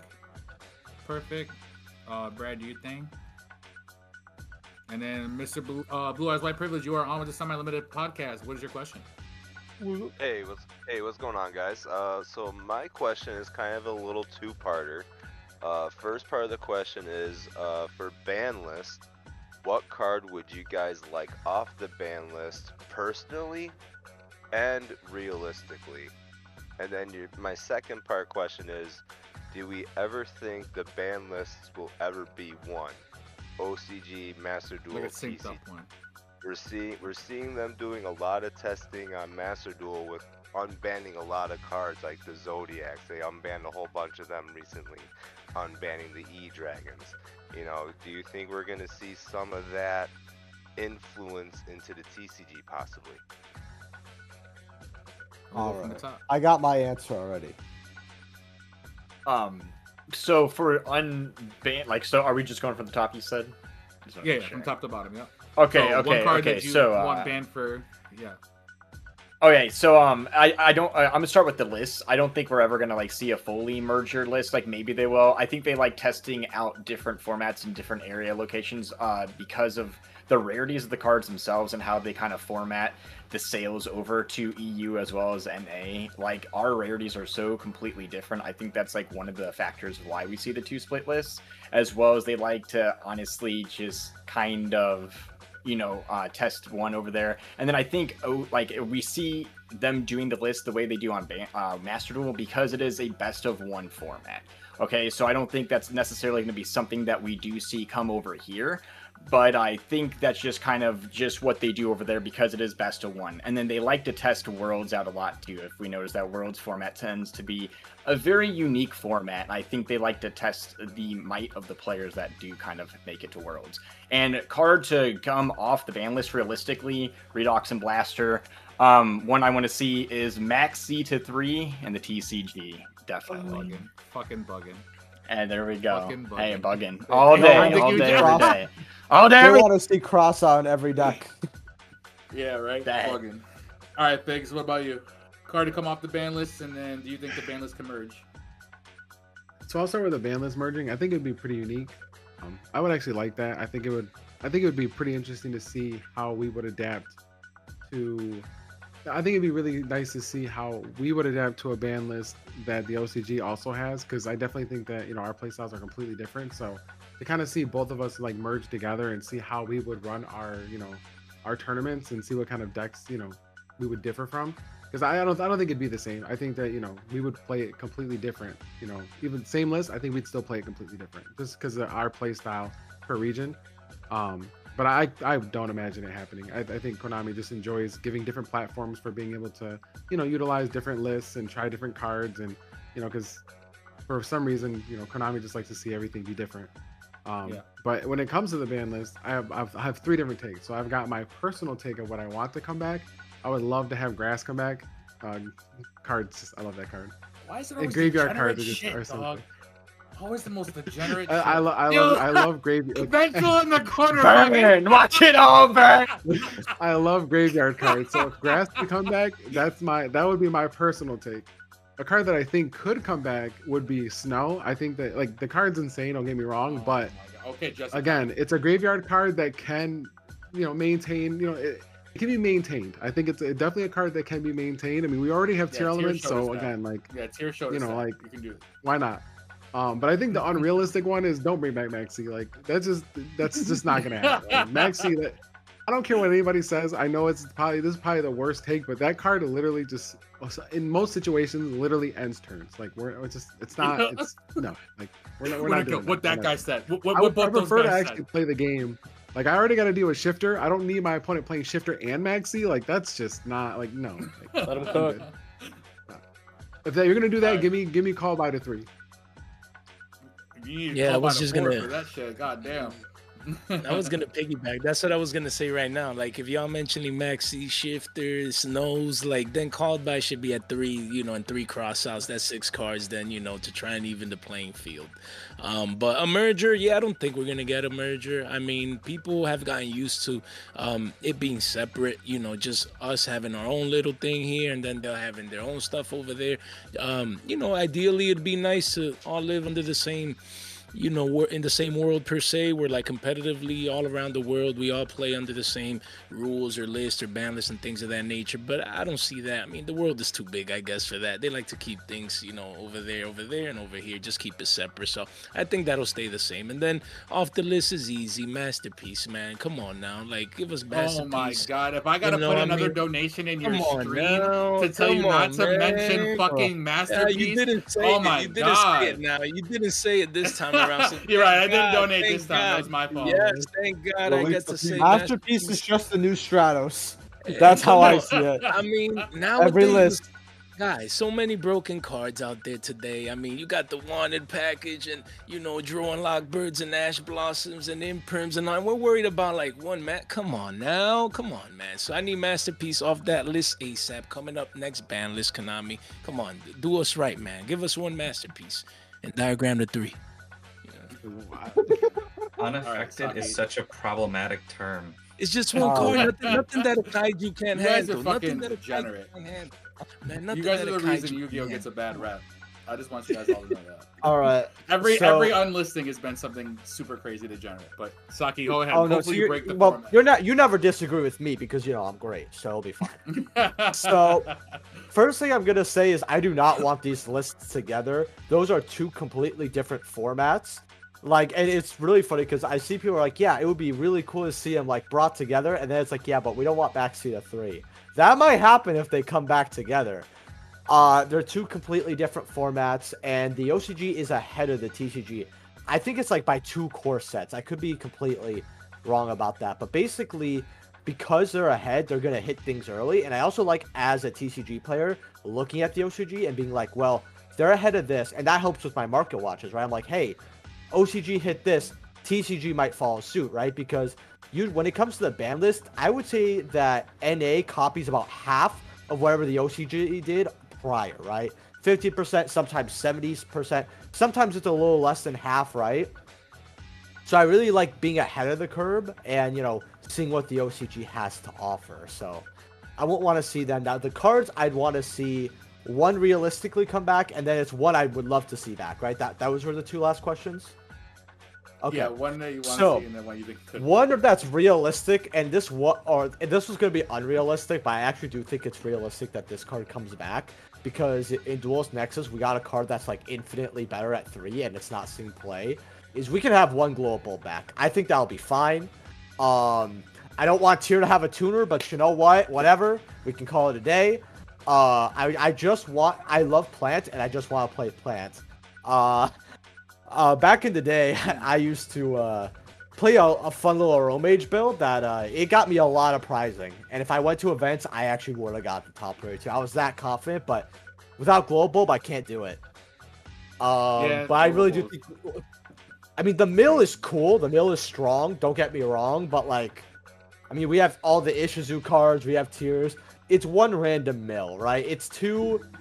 It's too janky to be consistent. That's one mil too many for tier. That's one mil too many. That's, I hate tier. I don't like tier at all, but like I love global more. You know what I mean? Yeah. It's like having that one crazy X. You know, no, I'm not gonna get to that. Anyway, card I would really want back, but probably should not come back. I really want one Brilliant Fusion. I I love that card so much. I Oh man. that. I can either confirm or deny this statement. Someone, someone react to this for me. Oh no, like chat's gonna be all like, yeah. it? You said what, Brad? I said that was like what, like 2018, 2019, was it? Yeah. Like, like, that's when I was kind of seeing it. Yeah, when I came Something back. like yeah. Apparently, Uh, yeah, yeah, I mean- FTK. No, FTK. Nah, you're fucking up. No, it, well, no, it wasn't. No, it wasn't for the FTKs. The extra normal summon was just so goaded, right? Uh, Predator Plants were really ahead of its time, but I just loved playing it because, believe it or not, this was the exact same deck I was talking about earlier, where I had the Aromage build post Chaos Impact, where I ended on four Opal Negates, Naturia Beast, a pop on their turn, and Raigeki. And I loved doing it. It was really oh. good. I think The someone. in chat Raigeki wasn't. that. It, They it was ratted- very they fun. ratted it to, to be named Branded Fusion. I, I, I had a similar build actually. Chr- Christian showed me how to play plants, and I would end with a four material Appollousa and a pot or uh, a Naturia Beast and a Borreload Savage with two counters. So it was it was it was definitely fun. He's like, okay, can't confirm. If, what about if you, you don't Winner? get yeah. I, I'm just gonna end with saying I can't wait till we get that Aromage support. Oh, it's it's too broken. No, I think you just Whoa. he's ready for the artwork. Is what it is. He's like, ready we're so back, baby. We're so back. Oh shit. All right, winner. How about you? Uh, so for the ban list thing, I I like everything being merged list. would be pretty cool to see like that happen like in a fairy tale world. But I also at the same time like how we have a different list. You know, OCG has a different list. I hate Master Duel, so I don't really care about that. But I kind of like how there's different lists. Like like um, I forget who said it, but like the OCG is like a couple months uh, ahead of us in terms of like products and stuff. But like I, I- just like that it's different. I don't think it needs to to come together under all one universal ban list, I guess. Um, but and also for the other question, a card I'd personally like unban and a card that I think will realistically get unbanned. I was just looking at the uh, ban list. Well, personally, I will start. I had to choose between two very dear cards of mine and it was either Block Dragon or Auroradon, and I would have to choose Auroradon. I would love to see that card unbanned. It would be perfectly fine. Just making Auroradon without Halqifibrax. You just want to use it in Speedroid. Except for Speedroid players who've done nothing wrong. Terrortop has been at one for for for ages, so I think Auroradon comes back to one and we'd be all good. And then for realistically, it was another toss up between two cards. It was either Colossus or Harp Horror, and they both should come back. But I think Harp Horror would probably be the most realistic. And it got banned. It got banned in January. I think a January ban Listen, we're coming up to January, so this is a perfect time for them to unban Harp, free Harp Horror once and for all. So yeah, that's it. And we can get two engaged, but not one harp war is crazy. Right? And I love Striker with a like a passion, so it's like Yeah, just free it all. Fuck it. And Give me my boy uh, Mel- Colossus. Mel and Joe, because I'm gonna lump you together because Joe may not speak. I may I may shun Joe. I'm right here. Go ahead, Joe. You go first, cause uh, you can go ahead. Uh, You're okay. saying dumb shit. I know it. Oh, absolutely. Um, so I think Kitkallos should be the pick that needs to come back. If other decks can't keep up, all right. suck right, we're done. okay, and on the Mel. Alright, but, Never realis- mind. but realistically, realistic, realistically, uh, the card that could come off the ban list is Protos. Shut your mouth. Yo, all right, Trent, do the thing, dog. Get him out of here. He's done. I Trent, do the can't thing. with you. I Yeah. can't. That's why I don't bring you places. oh I don't even need Trent. God. Brad, do the thing. I had to sink Brad- in my Brad chair what after that one. Brad one. knows what to do. there he goes. He's and he's on it. Uh, he hit us with the two for two. Yeah, All right, Mel, you can close out and save it Uh, for him. That motherfucker. God damn it. Um, so I think related to the ban list, related to the uh, join ban list, I don't want to have join ban list for paper and for Master Duel. Just give me a drop down that lets me pick the ban list that I'm playing with. Yeah. If you do that, Yeah. you're gonna launch. Ev- everybody's gonna go back to playing Master Duel. Let him 'Cause, cook. Like, let me just pick which ban list I want to do. Master Duel, OCG, TCG. Let me pick the format. Like, and the cards are legal and illegal, like you get guarantee you get almost everybody in there because now I can test out a deck without having to pay a shitload of money for it, and I don't have to go on DB or anything. I just just do that. Like you're a multi-billion dollar company. Somebody can create a drop down. It's not that hard. Yep. I work in this shit. You can do that. I Um, fully agree. yeah. Like, just you can't get realistic training on Master Duel with Maxx C. Like, Right. I can't realistically playtest a format. You heard that, Vengeful? Especially, yeah. Oh, I'm here. I know. You That's can't what play we see test it if it's legal here, though. You know, just just play testing future formats. Yeah, sure. Joe, you can go play OCG if you really want Protoss. You're Go gonna- ahead. He's gonna be find himself an audience next. Um, and Mystic think- Mind too. This Oh, guy, just Jesus all the, Christ, all two the, for two. All the cards. All the I no like, fun I like my cave. I like my cave. um, in terms of the the card that I would like off, um, I would it was I would say Colossus. I think Colossus would be a lot. I think it's fine to come back. Um, Yes. Only at one though. I think beyond one it becomes a problem. Um, but at one Or- it's totally fine. You don't I miss guess three someone Colossus on the end board? No, absolutely not. I know you do, This- Brad. What am I gonna do? I do. I And do. Three Colossus on the end board and six Thunders in graveyard. Like I'm not playing.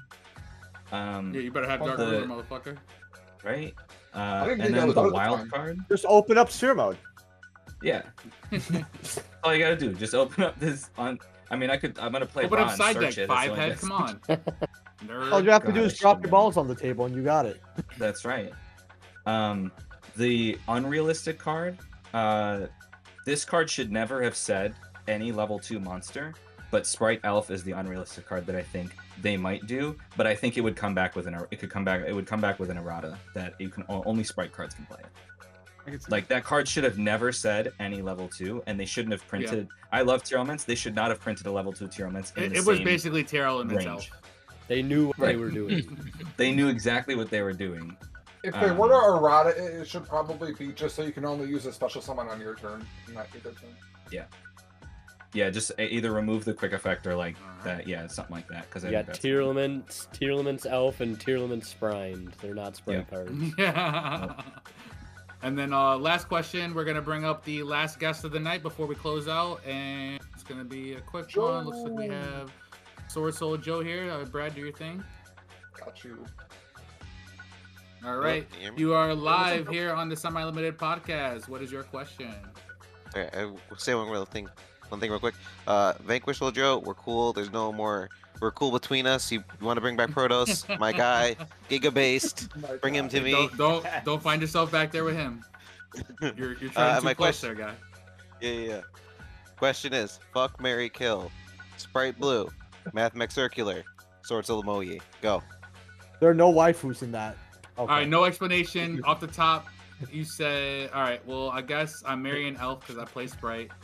Uh, I'm gonna kill Circular because that's. I mean, I don't think I. I don't know. I just don't like Circular, and I guess I'm fucking fuck Moya. So Pro. that's what it is. Moyi is a girl, by the way. Uh, so I guess that's the only fuck for everyone. So. Yeah. I don't know. You want? All right. So who don't you marrying and killing, boys? Sprite Blue would be an interesting one. if you, All right. Anyone want to Sprite answer that Blue quick? is electricity. No, Yep. like That's why I'm marrying it. I, you you're just gonna it's die. You could say that Anyone he would wanna give you a real shock. Real, Gotta real shock. Ray, man. All right, I'll leave. You're, you're telling me that you don't want to fuck out. circular? no, never. I'm Cut I'm gonna marry off. circular because they're probably good at math, and I'm gonna have a lot of money. Hey yo, puns. puns. Anyone else had any uh, answers before we uh, close out today? I think No the marriage of circular and killing a blue is the way to go. Gotta kill blue. Yeah. You're gonna kill Blue? Kill Nah, Blue. Sprite Blue didn't do nothing. Oh, yeah. Elf died for her sins. Oh, he didn't. Oh, All right, killing guys. So we are starting to run out of life points. I appreciate all of you guys for being here for well over the two-hour mark. As I said to you guys, I wanted to do something really big, and I appreciate all of you guys for coming in, donating your time and uh, your topics, your viewpoints, and all that stuff, and, and chit chat. And uh, a lot of networking was done here. A lot of good topic topics, a lot of good uh, viewpoints and uh, mentions were brought up, especially from Mel. Love you, Mel. Uh, But uh, we're going to start wrapping this up. Without any further ado, if you guys are listening right now, outside of the live feed, in the future ends, make sure you go down to uh, the description box below for our link tree. You can click on it, follow all the sites, and make sure you're following all of the distributors as well. So you can catch us on Spotify, Apple Podcasts, Google Podcasts, YouTube, yada yada, all that stuff. Make sure to follow all the social sites. We'll be doing giveaways soon. Uh, I want to start giving away double what we gave away last year, and with the help of our sponsors, Unplugged Gaming, which you can also catch in that Discord. We'll be sure to do that. Shout outs to Brad. I'm gonna let him say something, but uh, but he also streams live on Saturdays uh, 11 p.m. Eastern Standard Time. Got it, Mel. Uh, and that will be uh, every Saturday. So I'll let him quickly say what he does before we uh, give everyone their final thoughts. I mean, yeah. Well, first off, um, I, I know that Slim and uh, are already gone, but um, I thank you guys uh, for you know giving us your time tonight. Uh, honestly, I thought this was a killer stream. Um, so many amazing topics covered. Um, so many uh, great thoughts. Um, definitely going over the processes of everything. Um, but yeah, as far as myself, um, I call myself Mr. Perfect because uh, recently, for like a, a, better half of this year, I've been playing Purrely uh, ever since it came out of Amazing Defenders. That's been my deck. Yes. um, love Purrely. Purrely is my shit. Uh, it's like one of my favorite decks. Um, recently been playing Rescue Ace. Um, and I'm starting to learn the Fire King stuff, so that's going to be my next uh, meta deck or whatever. My good deck. Um, other than that, no, uh, I stream on Twitch every Saturday. Uh, you can catch me at semi underscore perfect, uh, P U R R F E C T underscore gaming. Um, I also do the perfect polls. Uh, you know, we've gotten lucky pretty recently getting a couple of alties and all that, but um, it's just you know just extra little content. You know, I used to have a YouTube myself. Um, I kind of, I kind of, um, just like Kawasaki was saying earlier, I'm kind of got burnt out from it. Um, after like uh, a year of doing it, like I was like you know doing okay. My last video was actually with X, um, you know, with crush cards, and uh, we were doing a box opening uh, challenge together. I think that was over at Jake's place. Um, so yeah, I don't know, but uh, yeah, uh, you can catch me every week. Uh, it's all all things Yu-Gi-Oh, and yeah, that's about it. So. All right. So before we close, close out, I want to get everyone's final thoughts. Last two minutes to say whatever's on your mind. Uh, give your shout outs, your plugins, where they can find you, all that stuff. We'll go top to bottom one last time before we wrap this sucker up. All right, big shout out to Player X for having everyone on. Honestly, it was super awesome. Uh, even the first time you reached out, we had a good old fun time. You're awesome, man. I look forward to a lot of future endeavors with you and everyone else here in the chat. Um, big shout out to uh, the editor and uh, thumbnail like helper of mine, Thug314. Uh, he's my partner in crime. As always, got to give him a shout out. He's the best. And um, honestly, I'm just looking forward to 2024 to see what Konami does. Because I mean, honestly, this year at Worlds, seeing that come back and seeing the show they put on, I'm very excited to see the future of Yu-Gi-Oh. So. Yes, big shout out to X Semi Limited. Appreciate you guys having me on tonight, of course. Uh, you know, hopefully we can continue to provide such good content going into 2024. For those are interested, you know, Figs Form, check me out on YouTube. Come check out the uh, good old Phantom Knights.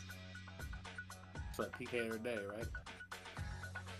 yeah, X, thanks for having me. Make sure you uh sell that Arise of those starlights, bro. You got to get rid of them, man. You, Huh? you just have Going to the bro. grave with me, you know- motherfucker. You know what I mean? Going to the grave.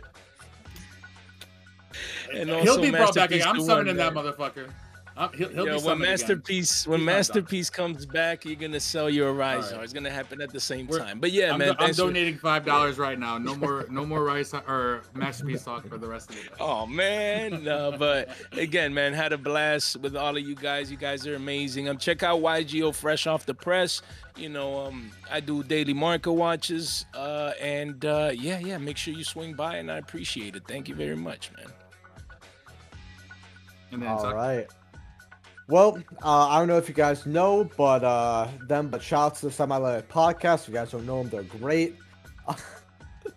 okay, I'm sorry. That's such a bad joke. No, but uh, jokes aside, hey, thank you for having me on, my man. It's been great. Uh, I love how diverse this podcast was too, like in opinions, like where we're going through ban list, all that. If anyone wants to uh, come to me to collab, that's one big goal I have next year. So I want to collab with more people, big, small, medium, whatever, right? Uh, and I want to try out some more content. So anyone here, feel free to you know get in contact with me. Uh, I try to check my Discord as much as possible. my YouTube, I do market watches, deck profiles, Yu-Gi-Oh news. I have my own series like five cards have your trade binder. Five cards you want to that's five cards you want to get before they spike up. I tell you why they spike up, how much they are, how much you should get, more details like that. Uh, I upload about three to five times a week, so go check me out. I actually have a cool Yu-Gi-Oh news video that came out today, but by the time you guys are hearing this, um, you guys probably already know. Also, donate to his stream too because he opens OTS packs. And You might get lucky. Oh yeah, that too. and then, how about you, winner? Um, yeah, obviously, again, shout outs to you for uh, putting this whole thing together and, and having me on. It was uh, fun this time and fun last time, and looking forward to uh, Hey, yo, fun being this part time. of this again. and uh, and uh, yeah, I mean, you just check me out on YouTube, Winter Killz. Um, I try to upload as often as possible. Sometimes it's daily, sometimes I don't upload for a week, but you know, I try to be consistent. Uh, you can check out my Twitch. I stream usually every Wednesday and Thursday. Um, not at a specific time. I usually just post in my Discord when I stream. Check out my Discord. We got a lot of amazing people in there. Um, I'm also a photographer, so you can follow me on Instagram at Mike English Photography if you want to check that out. That's something I also do on the side. And um, yeah, that's it. Thank you. Uh, I'm pretty sure my Mel, partner's Mel yeah, I'll uh, I'll, br- I I'll bring Joe back for a second. I'll No, bring- you don't I'll have to. You Joe don't back have for to. a second. No, no, just because he he's all right. He's started. He gets one second. I might be. Go ahead, Brad, get Joe. ready. Oh, Frank Marco Proto's Marco. back. Bring- I'm gonna ban you from our podcast. Brad was already ready to go. All right, Mel. Closing thoughts for your, Uh, the entirety of your group. No, shout out, shout out to you, X. You've been keeping us uh, going. You've been keep, you've been pushing us every week. We get a text like, "When's the next episode?" I, I'm working and I need something to listen to, so I'm happy, or glad that you keep pushing us. Uh, sh- uh, shout out to everybody on here. It's been great to, very humbling to be around people that I watch very consistently, almost all the time when I'm doing stuff. So I appreciate that. Um, and shout out to my podcast mates, even though they're banned or not here right now, because I have to keep so- somebody has to keep them together. Yeah, Dad, keep them in order. Mhm. well, we are running out of light points. We are all out, guys. So, without further ado, we are going to end this. I just want to thank you guys all from the bottom of my heart. Thank you so much for growing with us for the year of 2023 when we first started getting to where we are now. Big things planned for 2024, and I want everyone re-involved with it. I, I'm thinking we're gonna do this every year. We're gonna have a big shebang, bring everybody back and talk back, stream, all that stuff like that. Appreciate everyone in the chat for uh, tuning in and having some fun. You guys got the exclusive. This isn't dropping until next week, so you guys will be hearing all of the new content and spice before everyone else. So that was my gift to you guys. Uh, and without any further ado, I think we're gonna wrap this up. Everyone, you want to say your name one last time, and then we're gonna close out. Yeah, Vengeful Shadows with a zero WZ. Things Figs with figs form. YGO fresh off the press. Mm. Team Sakurasou YouTube. Doesn't have Mm. YouTube in it, but you know. Winter Killz with a Z and an Mm. underscore for some reason. Part of, heart of the podcast. This is Mel from. Him. I already let them know, Joe. I can't stand you sometimes. and then Brad. Oh, Mr. That's right. And Good boy. and I am Player X. Thank you so much, everyone. I appreciate it. Thank you and good night.